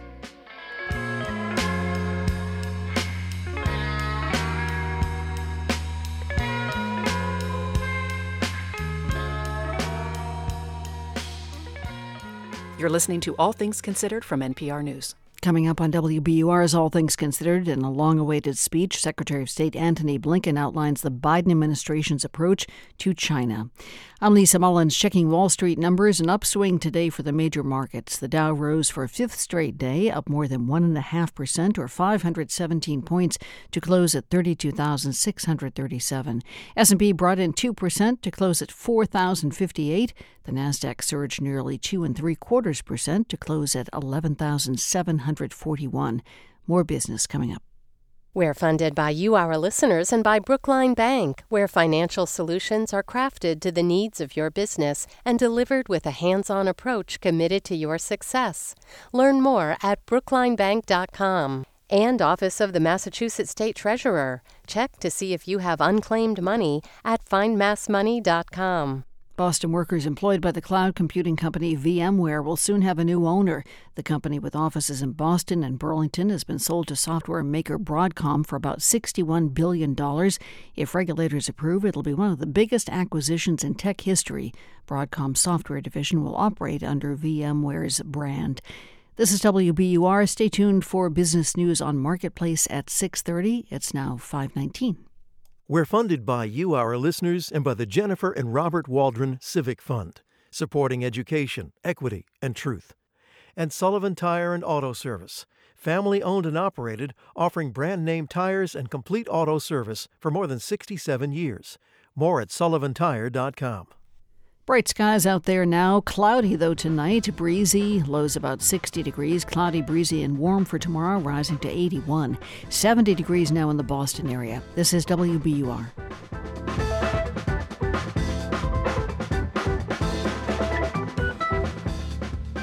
Support for NPR comes from this station and from Procter & Gamble, maker of Align Probiotic, a daily supplement to support digestive health, containing a probiotic strain developed by gastroenterologists with 20 years of research. More at alignprobiotics.com. And from C3AI. C3AI software enables organizations to use artificial intelligence at enterprise scale, solving previously unsolvable problems. C3AI is enterprise AI. From NPR News, this is All Things Considered. I'm Ailsa Chang. And I'm Sasha Pfeiffer. The war in Ukraine is dominating much of the attention of the State Department these days. But Secretary of State Antony Blinken says the United States is also focused on what he calls an even larger threat to the U.S. led international order China. Blinken laid out the Biden administration's China strategy today in a much anticipated speech. NPR's Michelle Kelemen reports. Secretary Blinken calls China the most serious long term challenge to the international order and a test for U.S. diplomacy. The Biden administration strategy can be summed up in three words invest, align, compete invest at home, align with allies and partners, and compete with China to promote America's view of what the world order should be. He went out of his way in his speech, hosted by the Asia Society and George Washington University, to explain what this is not. We are not looking for conflict or a new Cold War. To the contrary, we're determined to avoid both.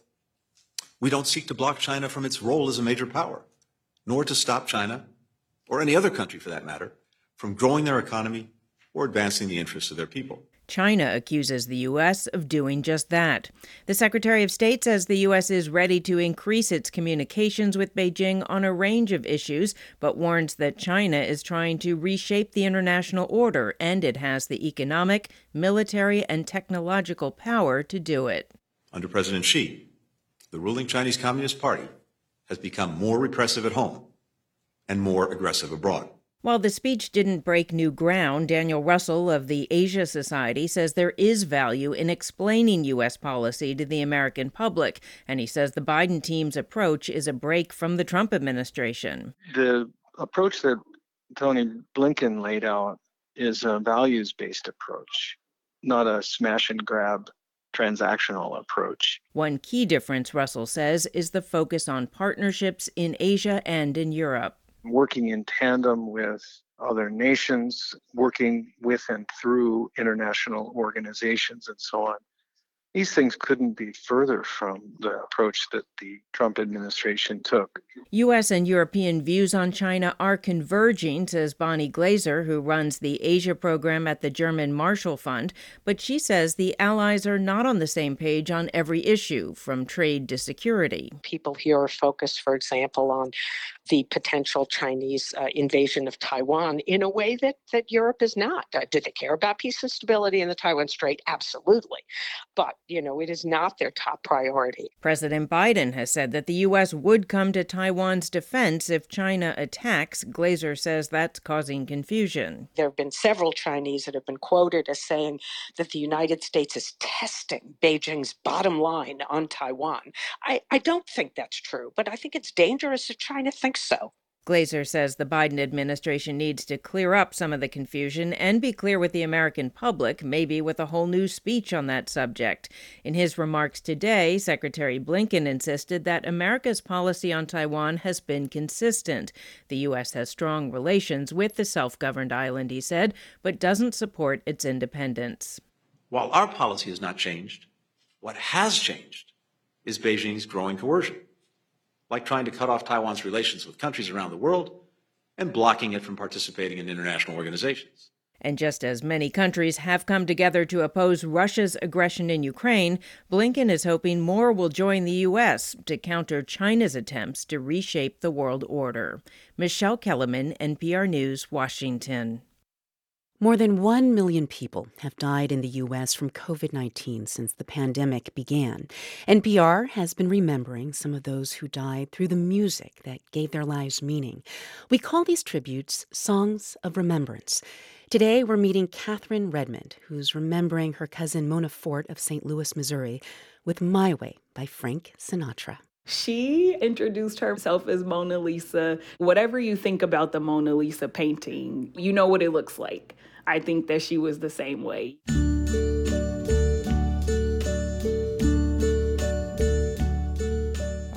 her brother Craig for her funeral services he put together a beautiful slideshow of you know our favorite memories with Mona and that was the song that he picked out. And we all just agreed that that it just is such a perfect summation of who she was. She did everything her way. She lived life her way all of her adventures, all of her choices, the way she just when you met her, you would not think she was her age. Like, I'm 35 and I hung out with her like I hang out with my girlfriends. Um, she just, she did everything her way. I did it my way. Oh man, she was hilarious. Like, the life of the party, like her whole aura just lights up the room. I can remember when I was little, she would come back from like trips to New Orleans and bring me like beads, which I thought were so cool as a, you know, six and six or seven year old girl. She used to paint my nails red and my mom would fuss at her for it she's everyone's favorite. Always laughing, always dancing, always ready for a, a, good cocktail. She always made really good cocktails and was a connoisseur of good cocktails. Her signature blue eyeshadow, like everybody, I, I, I just. I hope that one day I can be as as free in my expression of myself as she was. But through it all, when there was doubt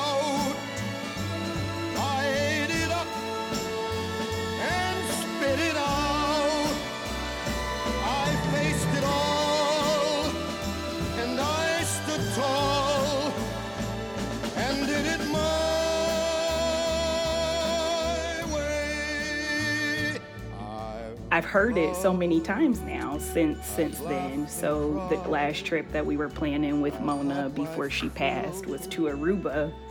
And so we decided that, you know, she would definitely want us to go. So we still went. And the first night we were there, we all wanted to do karaoke. Our family loves karaoke. So we found a karaoke bar in Aruba and we went and you know we're we're singing songs. There were a couple of other people there singing songs and so one of the gentlemen that was in the bar when we got there he asked if he could, you know, get in the queue. And so this Spanish song starts playing.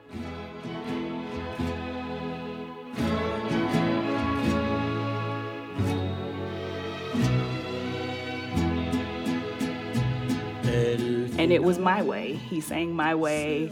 Oh man, I'm gonna cry. he sang My Way by Frank Sinatra in Spanish, and all of us were just like, like crying, like happy tears, because it just felt like she was there with us.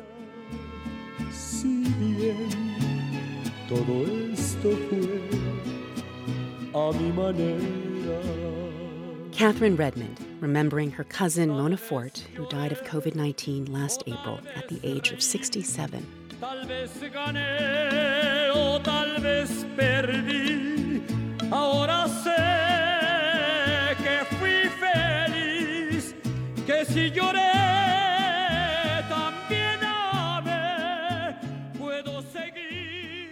You're listening to All Things Considered from NPR News. This is 90.9 WBUR in Boston. In the forecast, may need to kick off a blanket tonight. Our low should be about 60. Tomorrow, still cloudy, breezy, dry, and warmer, up around 81 for a high.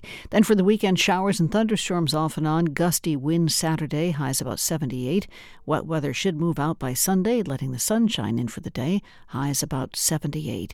70 degrees now in the Boston area under bright skies. The time is 530. We are funded by you, our listeners, and by Comcast Business, helping protect small businesses with Comcast Business Security Edge, powering possibilities. Comcast Business Internet required, restrictions apply. The Harvard Art Museums, works from artists Kehinde Wiley, Georgia O'Keeffe, Vincent van Gogh, Rembrandt, and more. Free on Sundays, harvardartmuseums.org. And Red's Best, networking local fishermen, fish, sushi, and shellfish from the Boston Fish Pier delivered to your home or for local pickup. More at redsbest.com. It's estimated that more than 60,000 people live on the streets of Los Angeles. Put another way, 20% of all unhoused Americans are in LA. My kids started understanding that it wasn't just our problem. A lot of people were going through this. Is this is kind of the times right now. I'm Kimberly Atkins-Stohr, LA's unhoused crisis. That's on point tonight at 7 on 90.9 WBUR, Boston's NPR news station. Live from NPR News in Washington, I'm Windsor Johnston. The Biden administration is ramping up the pressure on the Senate to reach a bipartisan compromise on legislation that would strengthen the nation's gun laws. The renewed push comes two days after a gunman opened fire on an elementary school in Texas, killing 19 children and two teachers. White House Press Secretary Karine Jean Pierre says the Senate needs to break the longstanding stalemate that has prevented the chamber from passing stricter gun laws. The president has been very clear. He wants action. He wants to Congress to take action. He wants to t- turn this pain into action. And I hope the Senate, and particularly those who have been unwilling to act in the face of pre- previous tragedies, will act now. President Biden and the First Lady are scheduled to visit Texas on Sunday. They'll meet with families and members of the community to offer their support and condolences. Russian forces pounded targets across eastern and southern Ukraine today. NPR's Ryan Lucas reports that includes cities in the Donbass region where Russia has been making slow progress in its offensive. The Russian military continues to bombard the city of Severodonetsk with artillery and rockets as Russia looks to advance in the eastern Donbass region of Ukraine. In the town of Bakhmut, which is just 12 to 15 miles from the front lines, many civilians have already evacuated, although some are only now looking for a way out. One of them is 74 year old Deliana Rezunenko. She says there have been explosions almost every night, but thankfully last night, she says, was peaceful. Rezunenko's apartment block was hit six days ago, and she says she and her sister are desperate to leave. Ryan Lucas, NPR News, Bakhmut in eastern Ukraine. On Wall Street, the Dow was up 516 points.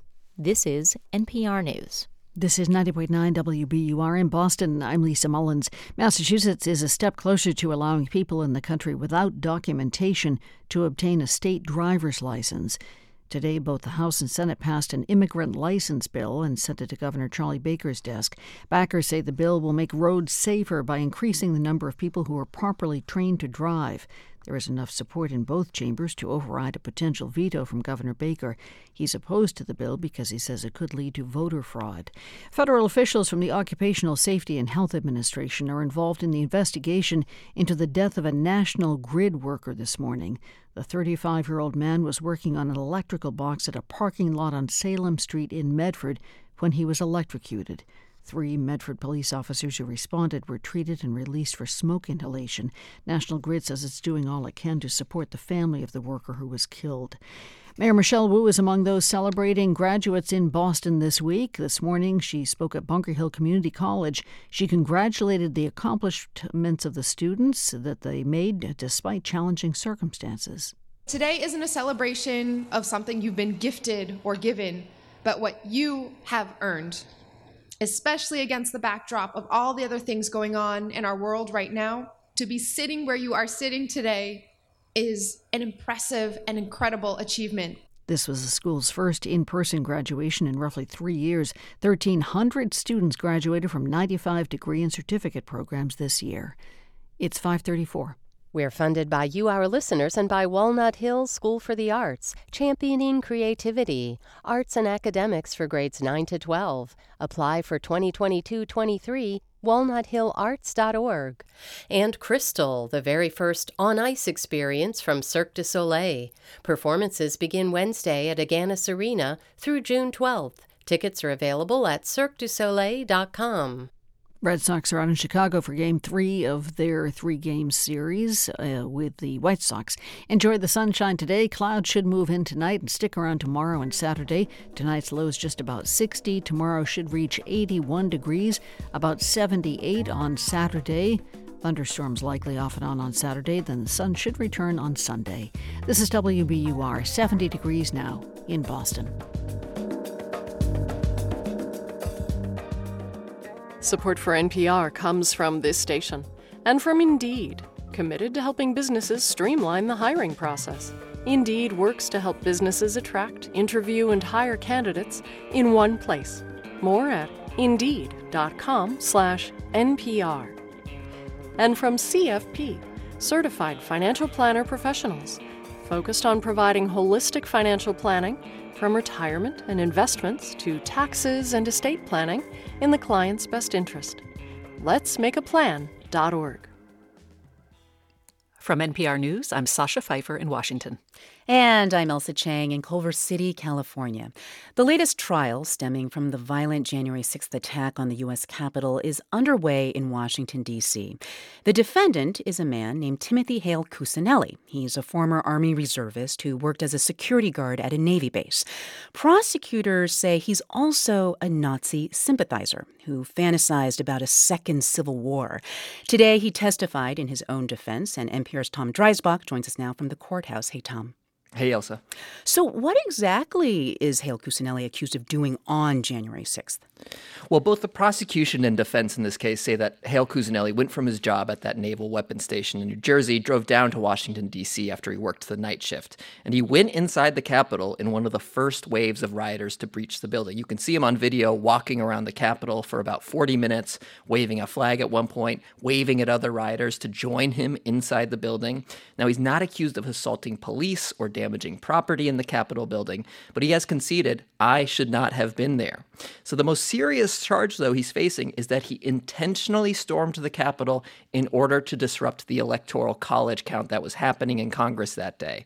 The defense says he did not have that goal. They say he got up, caught up in groupthink. Groupthink. Okay, well, how did prosecutors try to make their case? Well, prosecutors have cited a lot of evidence that Hale Cusanelli has extreme views. We saw text messages where he used slurs against gay people, Jewish people, black people, including the N word several times. He said those things in the context sometimes of his belief that Joe Biden was controlled by, quote, Jewish interests and that Biden stole the 2020 election. We also saw video where he yelled at Capitol Police that the revolution will be televised. Now, a key piece of testimony was from Hale Cusanelli's former roommate and friend at the base. He's a Navy medic, a black man, and he testified under a pseudonym because the government said he now feared for his safety. after January 6, investigators got this roommate to wear a wire and ask Hale Cusanelli about what he did on January 6th. And in that taped conversation, Hale Cusanelli said no one had a plan to storm the Capitol, but he was enthusiastic about what he had done. He talked about his belief that a civil war was coming, about how it would give the country a clean slate. And prosecutors portrayed that as evidence that Hale Cusanelli wanted to overthrow the government, essentially. Hmm. Okay, well, let's go to the defense. As we mentioned, Hale Cusanelli testified in his own defense. What exactly did he say about all this? Well, he acknowledged that he has said horrific things, and he said he did that to get attention and to shock people, and that he constantly exaggerated. He described himself as a quote, nihilistic millennial. Now, I've actually been following this case for more than a year, and today, for the first time in court, he said on the stand that he was actually half Jewish and half Puerto Rican, and his slurs were sometimes self deprecating to get attention. Though I should say that prosecutors wanted to introduce more evidence about his alleged white supremacist ideology, his statements. The judge would not allow it in this case. In any case, he watched the Trump speech and went to the Capitol because Trump said that's where people were headed. Hale Cusanelli said it was wrong to enter the building. He re- recognized that. But he said he did not intend to disrupt Congress because he claimed he did not know that Congress met at the Capitol building. Huh. How did that argument go over? Well, he acknowledged that it sounded, quote, idiotic and that it was embarrassing to admit. His own lawyer said Hale Cusanelli was not especially complicated in his thoughts. And even though he was 30 years old, his lawyer said he acted like, quote, a child having a temper tantrum. Prosecutors really pushed back on it. They said this idea defied common sense. This man studied American history in college. He texted friends about the Electoral College counting process. In any case, the jury will have to decide which story sounds more credible. The case goes to them tomorrow. That is NPR's Tom Dreisbach at the Federal District Courthouse in Washington, D.C. Thank you, Tom. Thanks, Ailsa. After this week's mass shooting in Uvalde, Texas, if the pattern continues, as it almost certainly will, the United States will have another mass shooting, and another, and then another. That means yet more communities will be reeling, trying to figure out what to do in the aftermath. This repetitive, tragic reality is why United on Guns at Northeastern University's School of Law created what it calls a mass shooting protocol. It's a checklist that prepares mayors and city managers for what to do in the first 24 hours after one of these incidents. Just last weekend, after the mass shooting in Buffalo, we had Sarah Peck, the director of United on Guns, on the air to tell us about it. And we have called her again today to talk about this latest tragedy. Sarah, thanks for coming back. I'm sorry to be back so soon. Well, I'm sorry too, and I, I think the fact that we even have to talk about this again shows why you created this and why there's an importance that it exists. So tell us this checklist is designed to help mayors and city managers if they have their own mass shooting. But police officers, law enforcement, first responders, they also have to know what to do. Why did you focus on mayors and city managers? Mayors often don't realize what their role is until a shooting happens in their community. What we're trying to do is give them the tools they need to understand the magnitude of their role, which starts when the shooting starts and can continue for years. I understand that some mayors who have been through mass shootings in their own communities are now taking it upon themselves to share this checklist with other mayors going through mass shootings.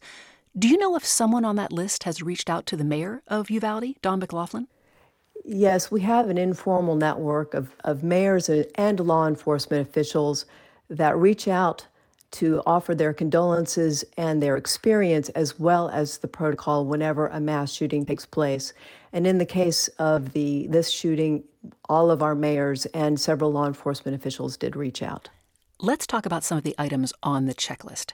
For example, they're setting up a family reunification center, finding a place to try to get parents back together with their kids or family members back together. What advice do you give about family reunification centers? It needs to be secured so that the press and other people can't enter. And immediate services that are provided include death notifications and, and helping people get through those first awful hours. Uh, but then the next thing that happens is a family assistance center needs to be stood up. And this is where longer term services, connection to mental health resources, legal resources, and uh, victims' compensation experts, all of these things need to be provided. And it's a huge undertaking. when a mass shooting happens, vigils are often arranged. What are the recommendations for how to handle those? It's really important that these events do not become politicized because that can further traumatize the families. And police support will be necessary as well. This mass shooting protocol checklist covers just the first 24 hours, but I understand that your group has also created a much more detailed document that you call a playbook that's meant to cover far beyond the first 24 hours. That's right. And, and one of the things I'd like to say here is that if you visit our website, you can see all of these resources. I spoke to one city official today whose city did use the resource in response to a school shooting. And he said everywhere they went to the Emergency Operations Center and to City Hall, people had printed off the playbook and they were sitting around on desks being used. So I encourage people to take a look at the resources there so that they can understand what's available should they have need to use them.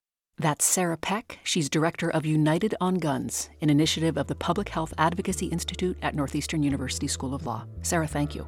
Thank you very much. This is All Things Considered. 154 economists are wading into the abortion debate. In a brief to the Supreme Court, they wrote that access to legal abortion here has led to women attaining higher levels of education and professional occupation and lower rates of children in poverty. But how can they be so sure? Well, our colleagues at The Indicator from Planet Money, Adrian Ma and Wailin Wong, explain it's based on something called causal inference. Causal inference is all about using statistical tools to figure out how much one thing cause another thing. Caitlin Myers is an econ professor at Middlebury College. For an empirical social scientist, it is like our daily bread and butter lives. Now, under ideal conditions, figuring out causation is relatively straightforward. The gold standard would be a randomized controlled trial. Like, take the COVID vaccine. People who were randomly assigned the vaccine were much less likely to get COVID or to develop severe symptoms than people who weren't randomly assigned to receive the vaccine. It's a correlation, but the random assignment in a randomized controlled trial gives us a lot of confidence that we can interpret it as causal. Yeah, but it's not always possible or ethical to set up a randomized controlled trial. And so in those situations, researchers lean on natural experiments. In the case of policies around abortion, Caitlin says the first natural experiment occurred even before Roe was decided. In the late 1960s, abortion was restricted across the country, but then a few states decided to loosen or repeal those restrictions. Caitlin says this is a good approximation for a randomized trial. And when researchers compared the experiences of women in those states to women in the rest of the country, they found some pretty stark differences legal access to abortion reduced the fraction of women who became teen moms by one third. And it reduced the fraction of women who got married as teenagers by about a fifth. And I'll emphasize we're talking about causation, not just correlation. Another key tool in the causal inference toolkit that is often combined with natural experiments is something called multiple regression analysis. Basically, we're talking about very fancy math involving calculus and statistics. And you can think about it like this you remember ever see those things in like kids magazines where they have two pictures and you're like spot the difference? I like that. I like that metaphor. I think it works. Multiple regression analysis allows economists to focus on the differences, you know, like access to abortion in certain states, while controlling for the similarities. Think trends that were happening across the country, like better access to contraception. And in the decades since Roe, a lot of economic studies have found access to abortion was the difference that shaped many women's financial lives. For example, there's a study looking at patients who were denied an abortion because of how many weeks pregnant they were and compared them to others who did get an abortion before the cutoff. These researchers saw that the group that got turned away was dramatically more likely to experience financial instability. They were about 80% more likely to have an adverse credit outcome like a bankruptcy than the other group. And Caitlin says causal inference doesn't just allow economists to understand what happened in the past. It also helps them predict what will likely happen if Roe is overturned and about half the states end up banning abortion. Based on her research, she estimates in the first year post Roe, around 100,000 women who want an abortion would be unable to reach a provider. Wailin Wong, Adrian Ma, NPR News.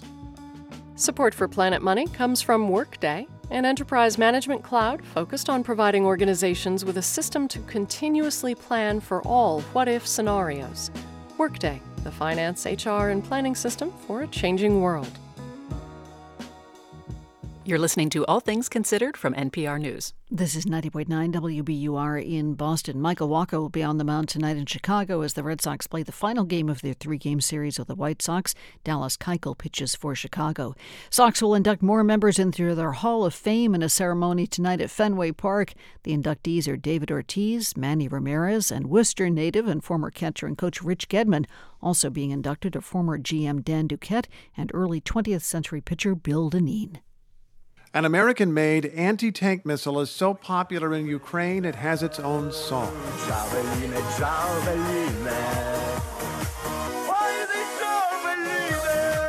But U.S. Javelin stockpiles are running low. The production problem for Javelins is that we've sent a lot of them and we aren't producing them at a very high rate.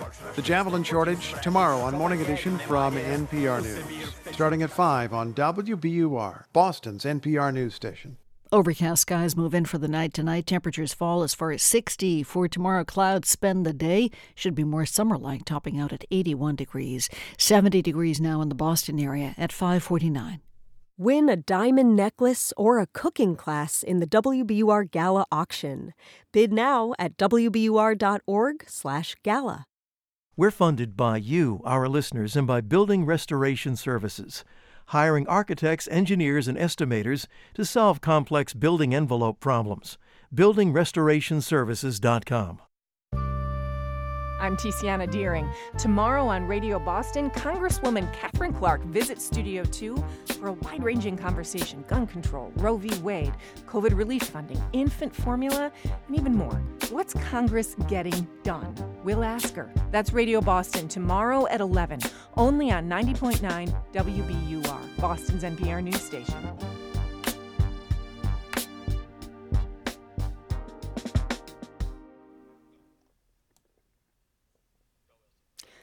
This is All Things Considered from NPR News. I'm Ailsa Chang with Sasha Pfeiffer.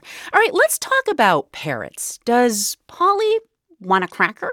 I mean, what does Polly really want? Well, the only native parrot in the U.S. lives in the southern tip of Texas. It's beloved by locals, but it's threatened by habitat loss and pet poachers. NPR's John Burnett met up with a scientist who's trying to learn more about this smart and very poorly understood bird. We're here in Oliveira Park in the Texas border city of Brownsville at dusk. A few dog walkers and hoop shooters are out. In the western sky, as the sun is about to set, a large flock of parrots approaches. They're brilliant green with red splotches on their crowns. Did you hear that? Eh, eh, eh, any chance? Karl Berg is a ponytailed, sandals wearing biologist at the University of Texas Rio Grande Valley, Brownsville campus.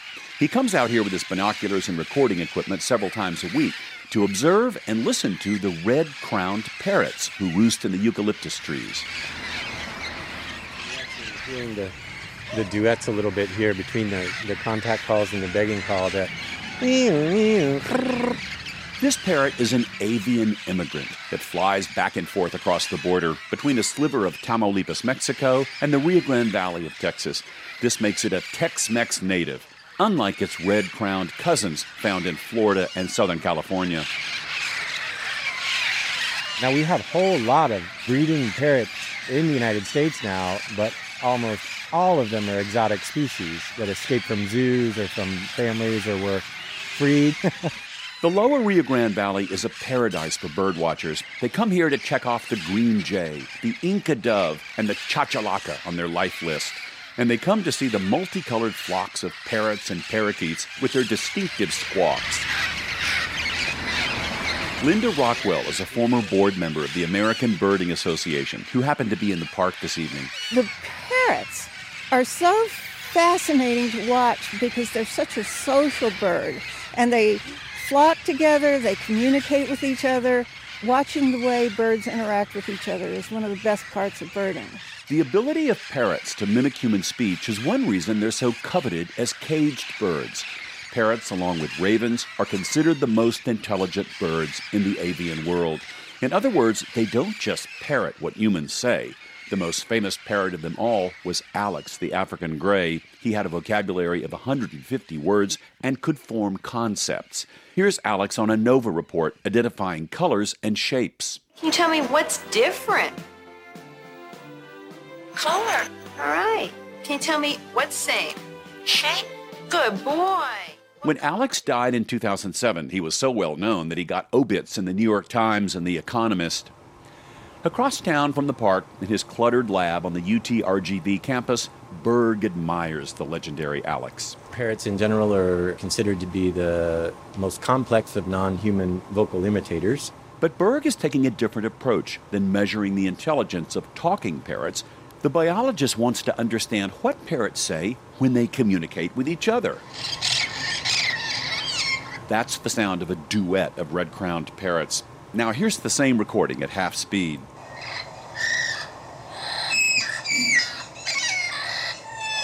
I ask Berg what he thinks this male and female are communicating. He's pretty sure it has to do with mating behavior. One hypothesis is that the pair is communicating to the other pairs that this is our nest and, and we're serious about it, and you know there might be a fight if you want to try and take it from us. Like a couple putting down a, a contract on a house in a neighborhood they really like. That's right. That's right. The red crowned parrot is so adored here that Brownsville has made it the official city bird. You see them all over the valley, in the trees, feeding on pecans, acorns, and palm nuts. We're back in Oliveira Park with Jasmine Barrientos, a high school biology teacher, and a graduate student who's researching the parrot under Karl Berg. I've grown up with these parrots, and they would hang out in our backyard and eat whatever they wanted to because my grandma had a huge garden. One of the serious threats to the species is people stealing nestlings to sell into the pet trade. It continues today. Growing up, I would see neighbors trying to catch them. The way that they would do it would be like with a hose, and they'd hose them down, and then with a towel, like run and grab them. And um, it's heartbreaking. Here at the Avian Ecology Lab in South Texas, the researchers believe the more we learn about the intelligent and charismatic red crowned parrot, the easier it is to protect this bird for all time. John Burnett, NPR News, Brownsville. Actor Ray Liotta, who rocketed to film stardom in Goodfellas, has died in his sleep at a hotel in the Dominican Republic where he was filming a movie. He was 67. NPR's Bob Mondello offers this remembrance. Few actors have ever been offered a better opening line for their star making role. As far back as I can remember, I always wanted to be a gangster. Ray Liotta slamming the trunk shut on what we'd later learn was evidence of just how gangster he'd become. Those steely blue eyes, the intensity that made him terrifying even when he was terrified, all there in that very first shot. To me, being a gangster was better than being president of the United States. Even before I first wandered into the cab stand for an after school job, I knew I wanted to be a part of them. It was there that I knew that I belonged. Goodfellas made Liotta a star, but he'd been getting noticed for almost a decade at that point, first in television, then in Something Wild, where he played a vengeful husband. You gotta fight for a woman like this. I don't have to fight you, Ray. I'm gonna take Lulu. We're gonna waltz right out of here, and there's not a damn thing you can do. Absolutely terrifying. Then in Field of Dreams as the baseball legend Shoeless Joe Jackson. Put One right here, huh? Right. You're a low ball hitter. Man, I did love this game.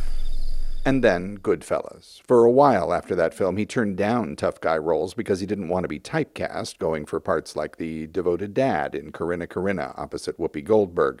But soon enough, he was playing ex cons, rogue cops, and at one point, a bribe taking Justice Department official who shares a harrowingly memorable meal with Hannibal Lecter, not knowing it's his own flesh that's frying in the Silence of the Lambs sequel, Hannibal. That smells great. Yeah.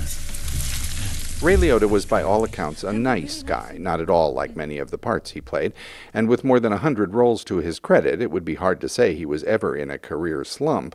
But his career had definitely been experiencing a renaissance of late, and if that first line in Goodfellas was in any way his watch cry, he was still living that gangster dream. A harrowing role in last year's Sopranos prequel, The Many Saints of Newark, and just on the verge of executive producing a Gangland documentary series.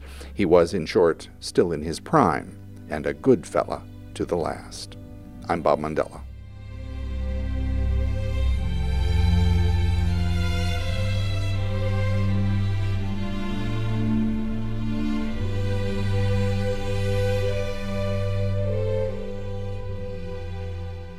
You're listening to All Things Considered from NPR News. Support for NPR comes from this station and from Proven Winners Color Choice, offering flowering shrubs and evergreens to help gardeners express their creativity outdoors at garden centers nationwide. ProvenWinnersColorChoice.com/npr. And from Fidelity Wealth Management, working to help investors keep more of what they earn with tax-efficient strategies at fidelity.com/wealth. Investment minimums apply. Fidelity Brokerage Services, member NYSE. And from CrowdStrike, their cloud native platform is designed to protect businesses from cyber attacks, ransomware, and data theft at home, at the office, and everywhere in between. More at crowdstrike.com/npr. This is 90.9 WBUR. Red Sox are on the road in Chicago for game three of a three game set with the White Sox tonight. And Fenway Park will try again this year to host its first ever college football bowl game.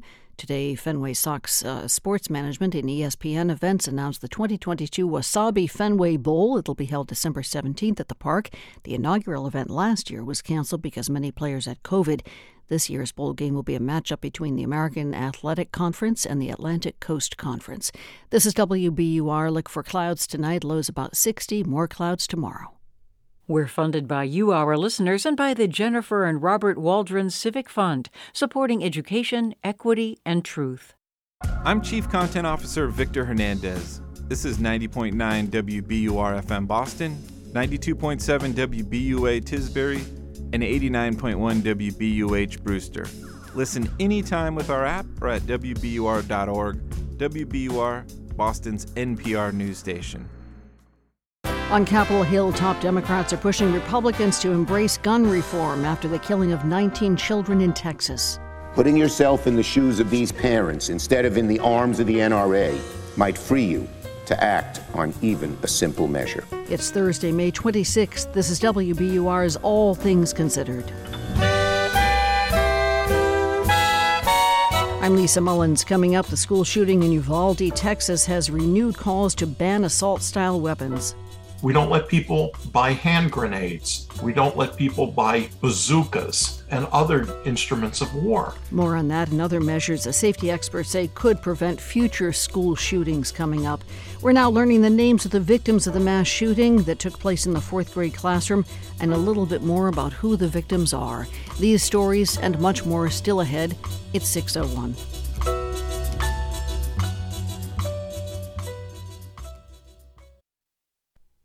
Live from NPR News in Washington, I'm Jack Speer. State law enforcement officials in Texas are defending the response to a school shooting in Uvalde. Some members of the community have said police should have stopped the gunman sooner. NPR's Ashley Lopez reports. Officials say it took about an hour for police to stop an 18 year old gunman who entered Robb Elementary School. In that time, the shooter killed 21 people 19 fourth grade students and two adults. Victor Escalon with the Texas Department of Public Safety told reporters there was no police officer at the school when the gunman entered. Some family members of the victims have since come forward to say police should have entered the school sooner. Escalon said it's too early in the investigation to tell whether that could have been possible. Once we interview all those officers, what they were thinking, what they did, why they did it, the video, the residual interviews, we'll have a better idea. Escalon says because Uvalde is a small town, it takes longer to get help in situations like Tuesday's shooting. Ashley Lopez, NPR News, Uvalde. President Biden and First Lady Jill Biden will travel to Uvalde this weekend to console families and honor the victims of the Texas school shooting. The White House confirming today the Bidens will visit Sunday to, quote, grieve with the community that lost 21 lives in the horrific shooting at Robb Elementary School. A U.S. congressional delegation has been holding talks with Ukraine on the situation in Odessa, where Russian warships have effectively blockaded the country's main port. NPR's Greg Myre reports Ukraine's economy depends heavily on exporting farm products from Odessa. The three House Republicans say Ukrainian officials are stressing the critical importance of reopening Odessa on the Black Sea. Representative Brian Fitzpatrick is from Pennsylvania. That is the ingress egress point for Ukrainian commerce. Um, it's the, the lion's share of their economy can be accounted for down at that port. Ukraine is one of the world's largest growers of wheat, corn, and barley, and many developing countries depend on these exports. Ukraine still controls Odessa, but Russian warships in the Black Sea have kept commercial ships from coming or going. The U.S. is looking to help Ukraine, saying the port's closure poses a threat to global food supplies. Greg Myre, NPR News, Kiev. On Wall Street, stocks took a solid bounce. Here's NPR's David Gura. Macy's did better than Wall Street expected in the first quarter, and so did Williams Sonoma, a contrast to what we saw last week from Walmart and Target. And Dollar Tree and Dollar General forecast even stronger sales in the months to come because of economic uncertainty and high inflation. Tech stocks, including Apple and Meta, Facebook's parent company, also traded higher. Wall Street is on track to end the week in positive territory for the first time in a while. The Dow has fallen for the last eight weeks, and the Nasdaq and the S&P the last seven.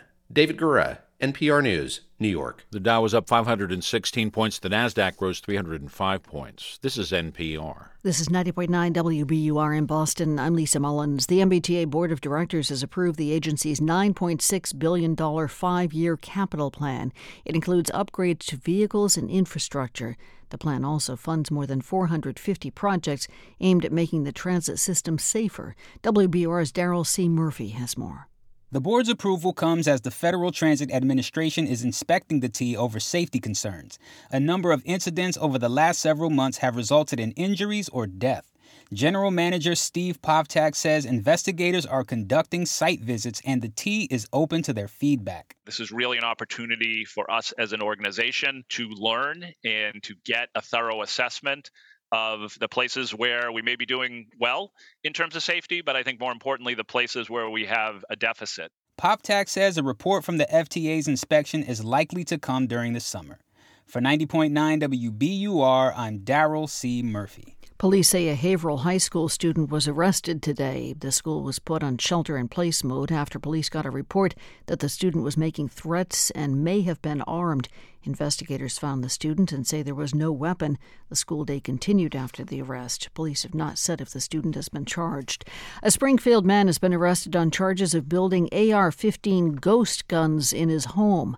Ghost guns are made with components that make them untraceable. The Hampden District Attorney says 38 year old Joshua Buffum made an AR 15 and was in the process of making three more.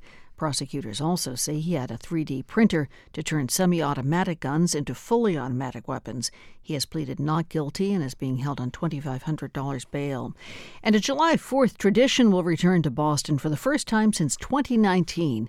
Today, the Boston Pops announced its annual concert and fireworks spectacular will be held on the Esplanade this year. The event was canceled in 2020 because of the pandemic.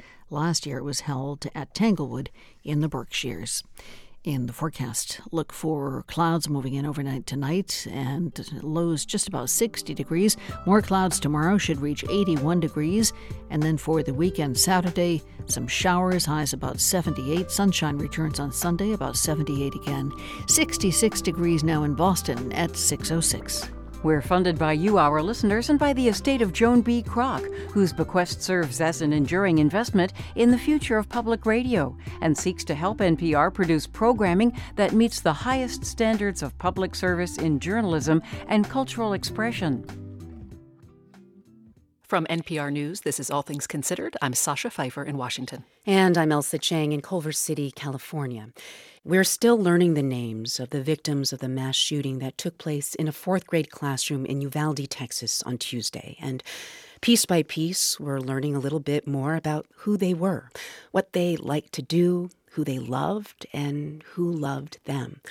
We're going to take the next few minutes to say their names out loud and share some small details about each of them. 44 year old Eva Mireles was one of two fourth grade teachers who died.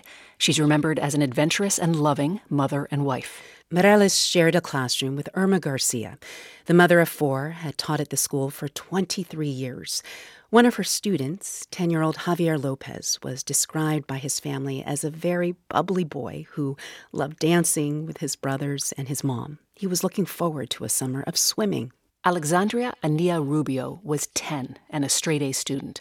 A photo of her, beaming as she holds up her honor roll certificate, was shared on Facebook by her mother. Her mother also posted that she had no idea when she dropped her little girl off on Tuesday that it would be a final goodbye. The grandfather of Uziyah Garcia called the eight year old the sweetest little boy that I have ever known. Grandfather and grandson had spent the summer together learning to play football. Layla Salazar, loved to swim and dance to TikTok videos, her father said. Each day on the way to school, the pair of them would listen to Sweet Child O' Mine by Guns N' Roses. The family of Amerie Jo Garza says she was a happy kid. She had just turned 10 and made the honor roll. She was also an artist who liked to draw and paint and sculpt with clay. Her grandmother said whenever she saw flowers, she would draw them. Ellie Garcia, also 10, loved to dance, play sports, and spend time with her family. Firecracker is the word Jackie Cazares' family used to describe the nine year old. She had a voice, they said, and didn't like bullies, and she didn't like kids being picked on. Her second cousin and good friend Annabelle Rodriguez was also killed. Jayce Carmelo Luevanos and Jailah Nicole Silguero died alongside each other. They were cousins. Jailah's mother told Univision that she did not want to go to school Tuesday and seemed to sense something bad was going to happen. Those are just some of the names of the people shot and killed at Robb Elementary School on Tuesday.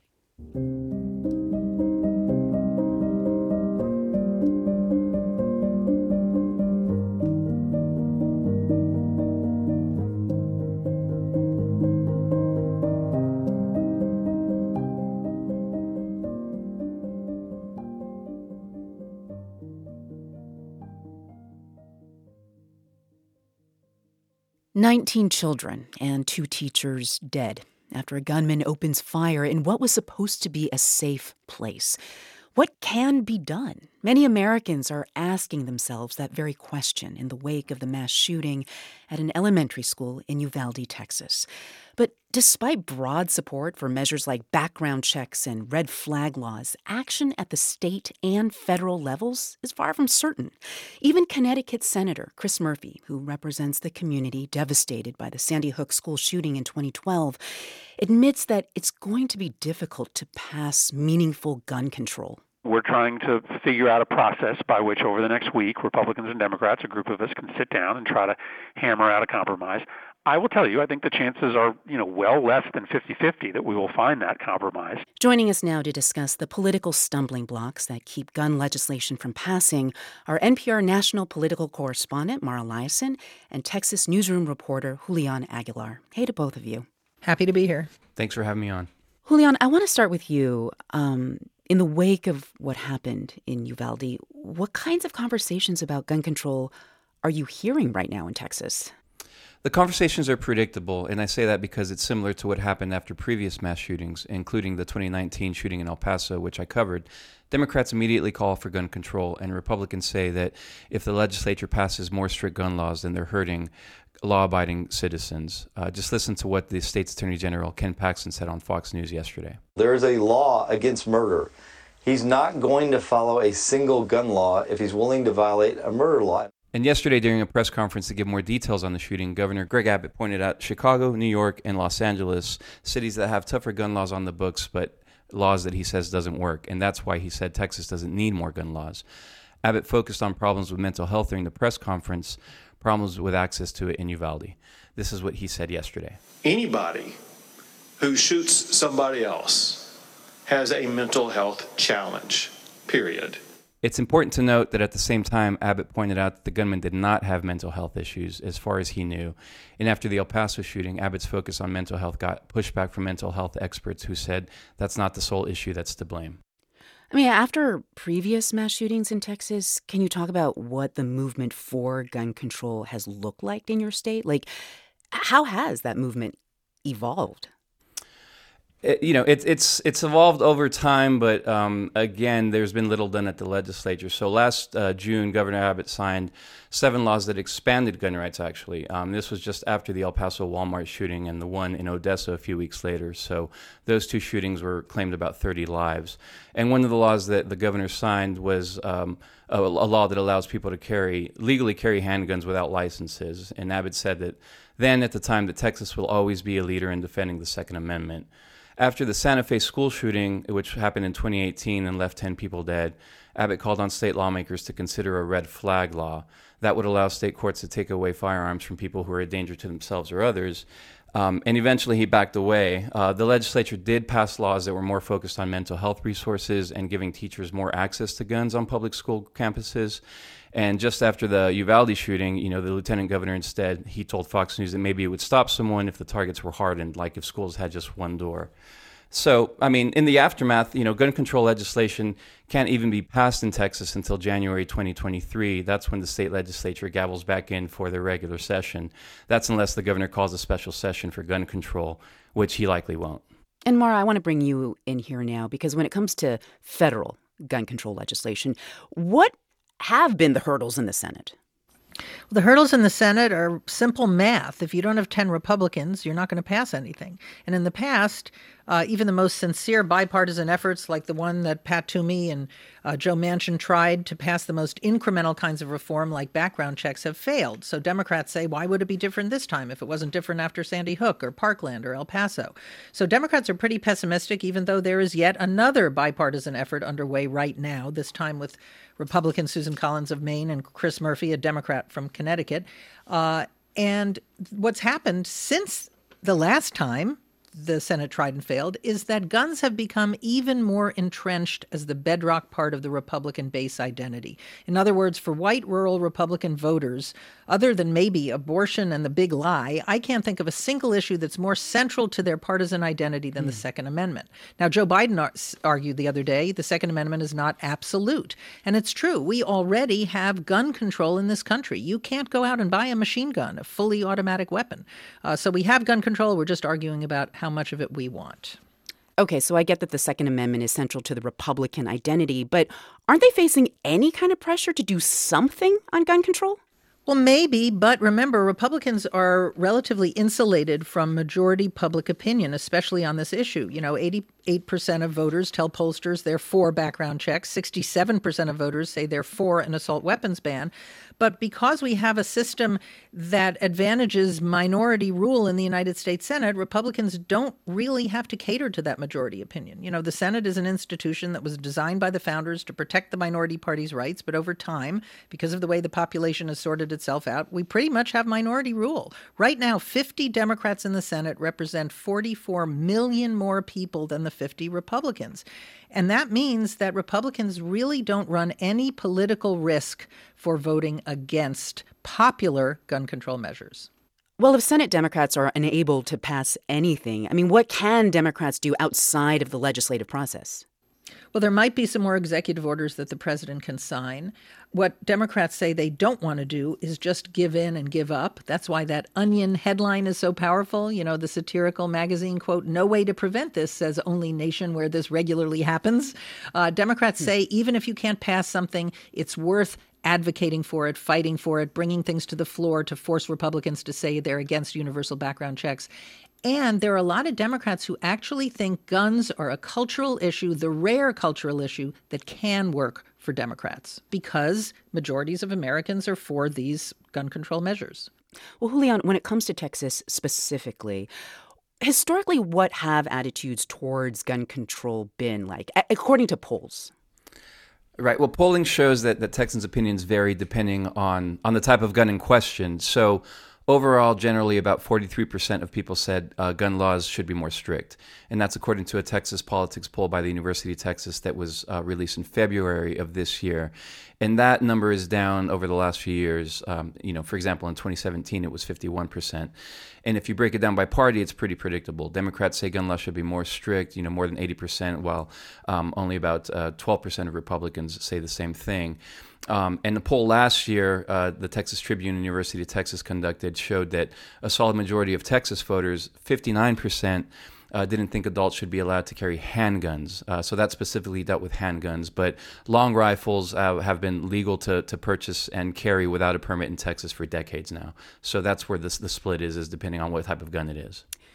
That was Texas newsroom reporter Julian Aguilar and NPR national political correspondent Mara Liasson. And thank you to both of you. Thank you. Thank you.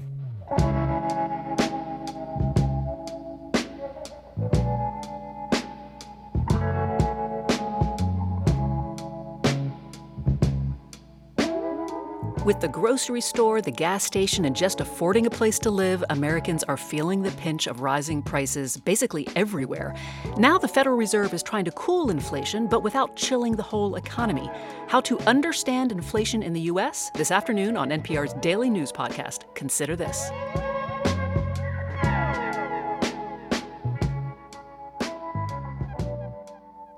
You're listening to All Things Considered from NPR News. Coming up on All Things Considered, big issues on the Supreme Court's agenda abortion, guns, and religion. Nina Totenberg's report coming up. I'm Lisa Mullins. An upswing for the markets today on Wall Street. The Dow rose for a fifth straight day, up more than 1.5% or 517 points to close at 32,637. S&P brought in nearly 2% to close at 4,058. The Nasdaq surged nearly two and three quarters percent to close at 11,741. It's 619. We're funded by you, our listeners, and by Lauren Holleran with Gibson Sotheby's International Realty in Cambridge, real estate brokerage that is grounded in data and committed to thoughtful design. LaurenHolleran.com. Also in business today, just over 4,000 people filed new claims for unemployment last week. That's down just over 1% from the week before. That mirrors a trend nationally. Economists say those levels of new claims are relatively low and reflect strong job security. In the forecast overnight tonight, Clouds move in, should stick around for tomorrow and for Saturday. Tonight's low is about 60. Tomorrow should reach 81, about 78 on Saturday. Sunshine should return on Sunday. This is WBUR. We're funded by you, our listeners, and by Boston Ballet, presenting Swan Lake, an iconic and beloved ballet, live May 26th through June 5th. Tickets at bostonballet.org. And Farmers to You, an online Vermont farmers market who believes that you can only trust your food when you know your farmers. farmerstoyou.com slash WBUR. You are part of the WBUR community, and that is why you're invited to our next virtual community advisory board meeting. It's Tuesday, June 7th at 8:30 a.m. Details at wbur.org/slash open meetings. Americans really eat a weird set of foods. And some of those foods contribute to climate change. But our choices can make a difference. What we found with that one single substitution it dropped that person's dietary carbon footprint by 48%. WBUR's new newsletter, Cooked, can help you help the planet from your kitchen table, whether you're omnivore, vegan, or somewhere in between. To sign up, go to wbur.org/cooked. This is All Things Considered from NPR News. I'm Ailsa Chang. And I'm Sasha Pfeiffer. Since a draft of the decision that could overturn Roe v.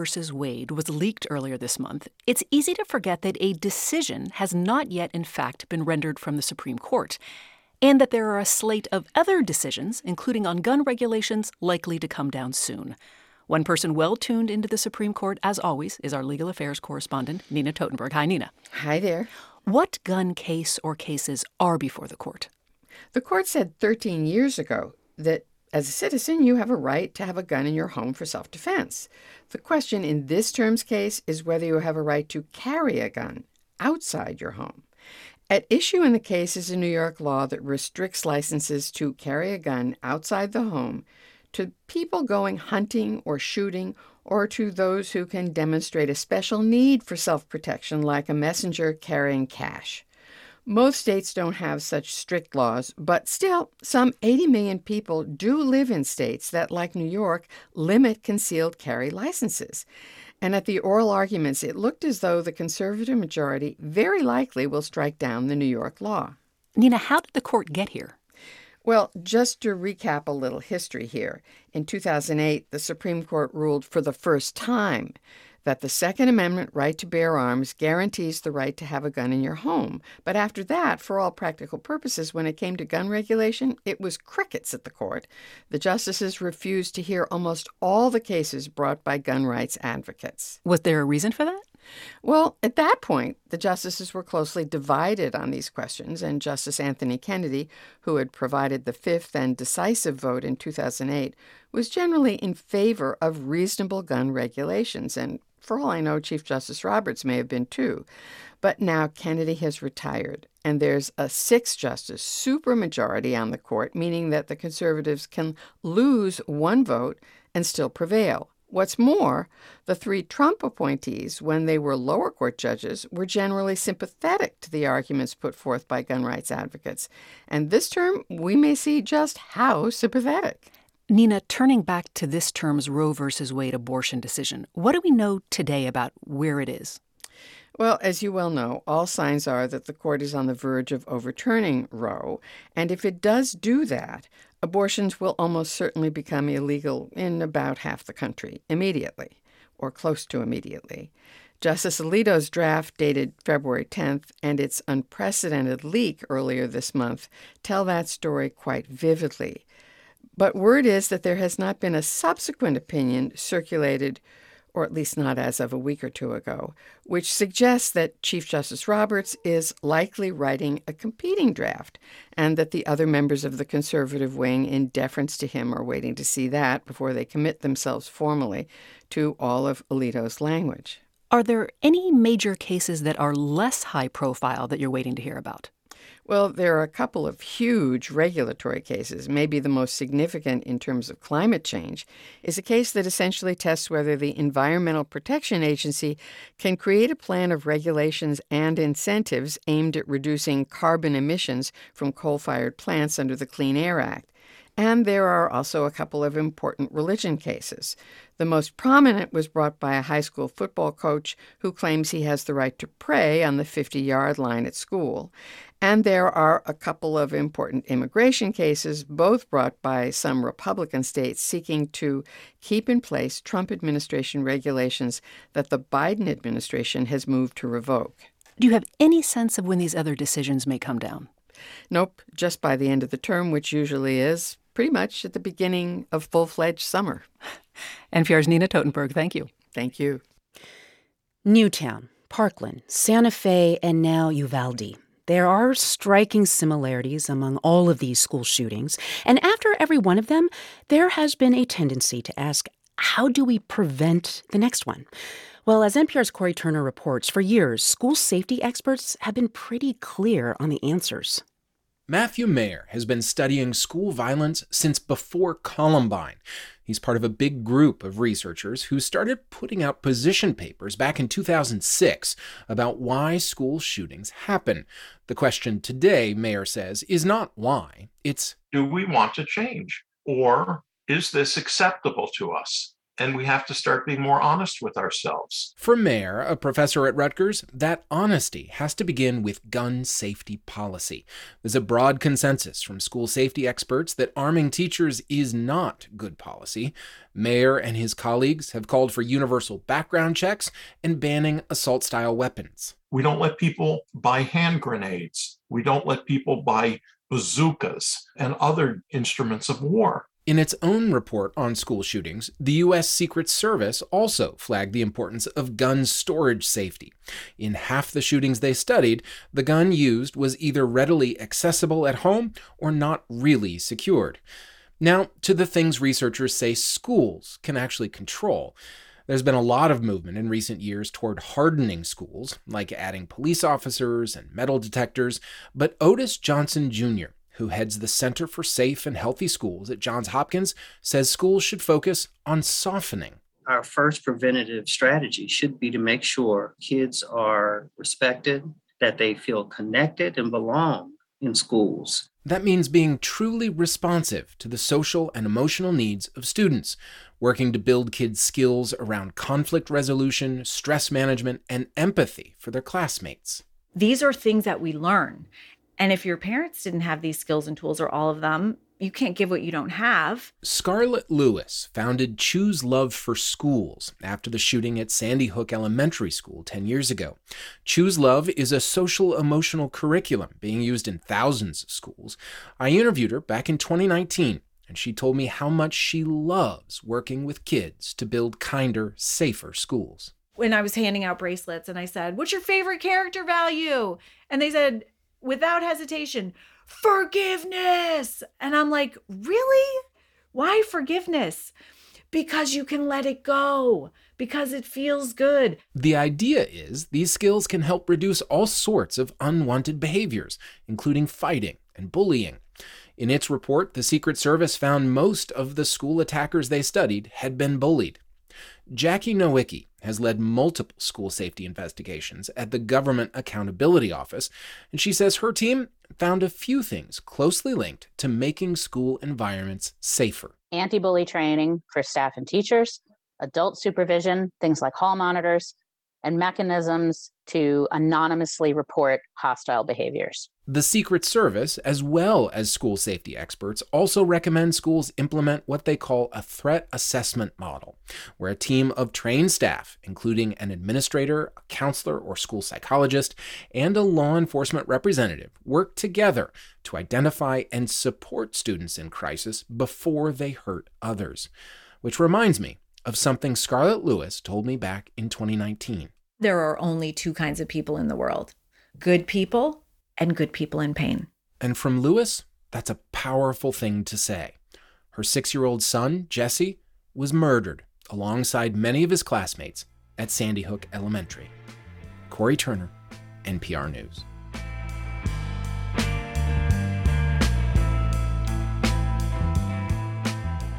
This is NPR News.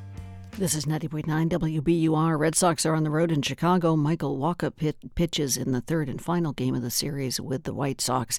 And meanwhile, back in Boston tonight, the Red Sox will induct more members into their Hall of Fame at a ceremony at Fenway. The inductees are Manny Ramirez, David Ortiz, and Worcester native and former catcher and coach Rich Gedman. Also being inducted are former general manager Dan Duquette and early 20th century pitcher Bill Dinneen.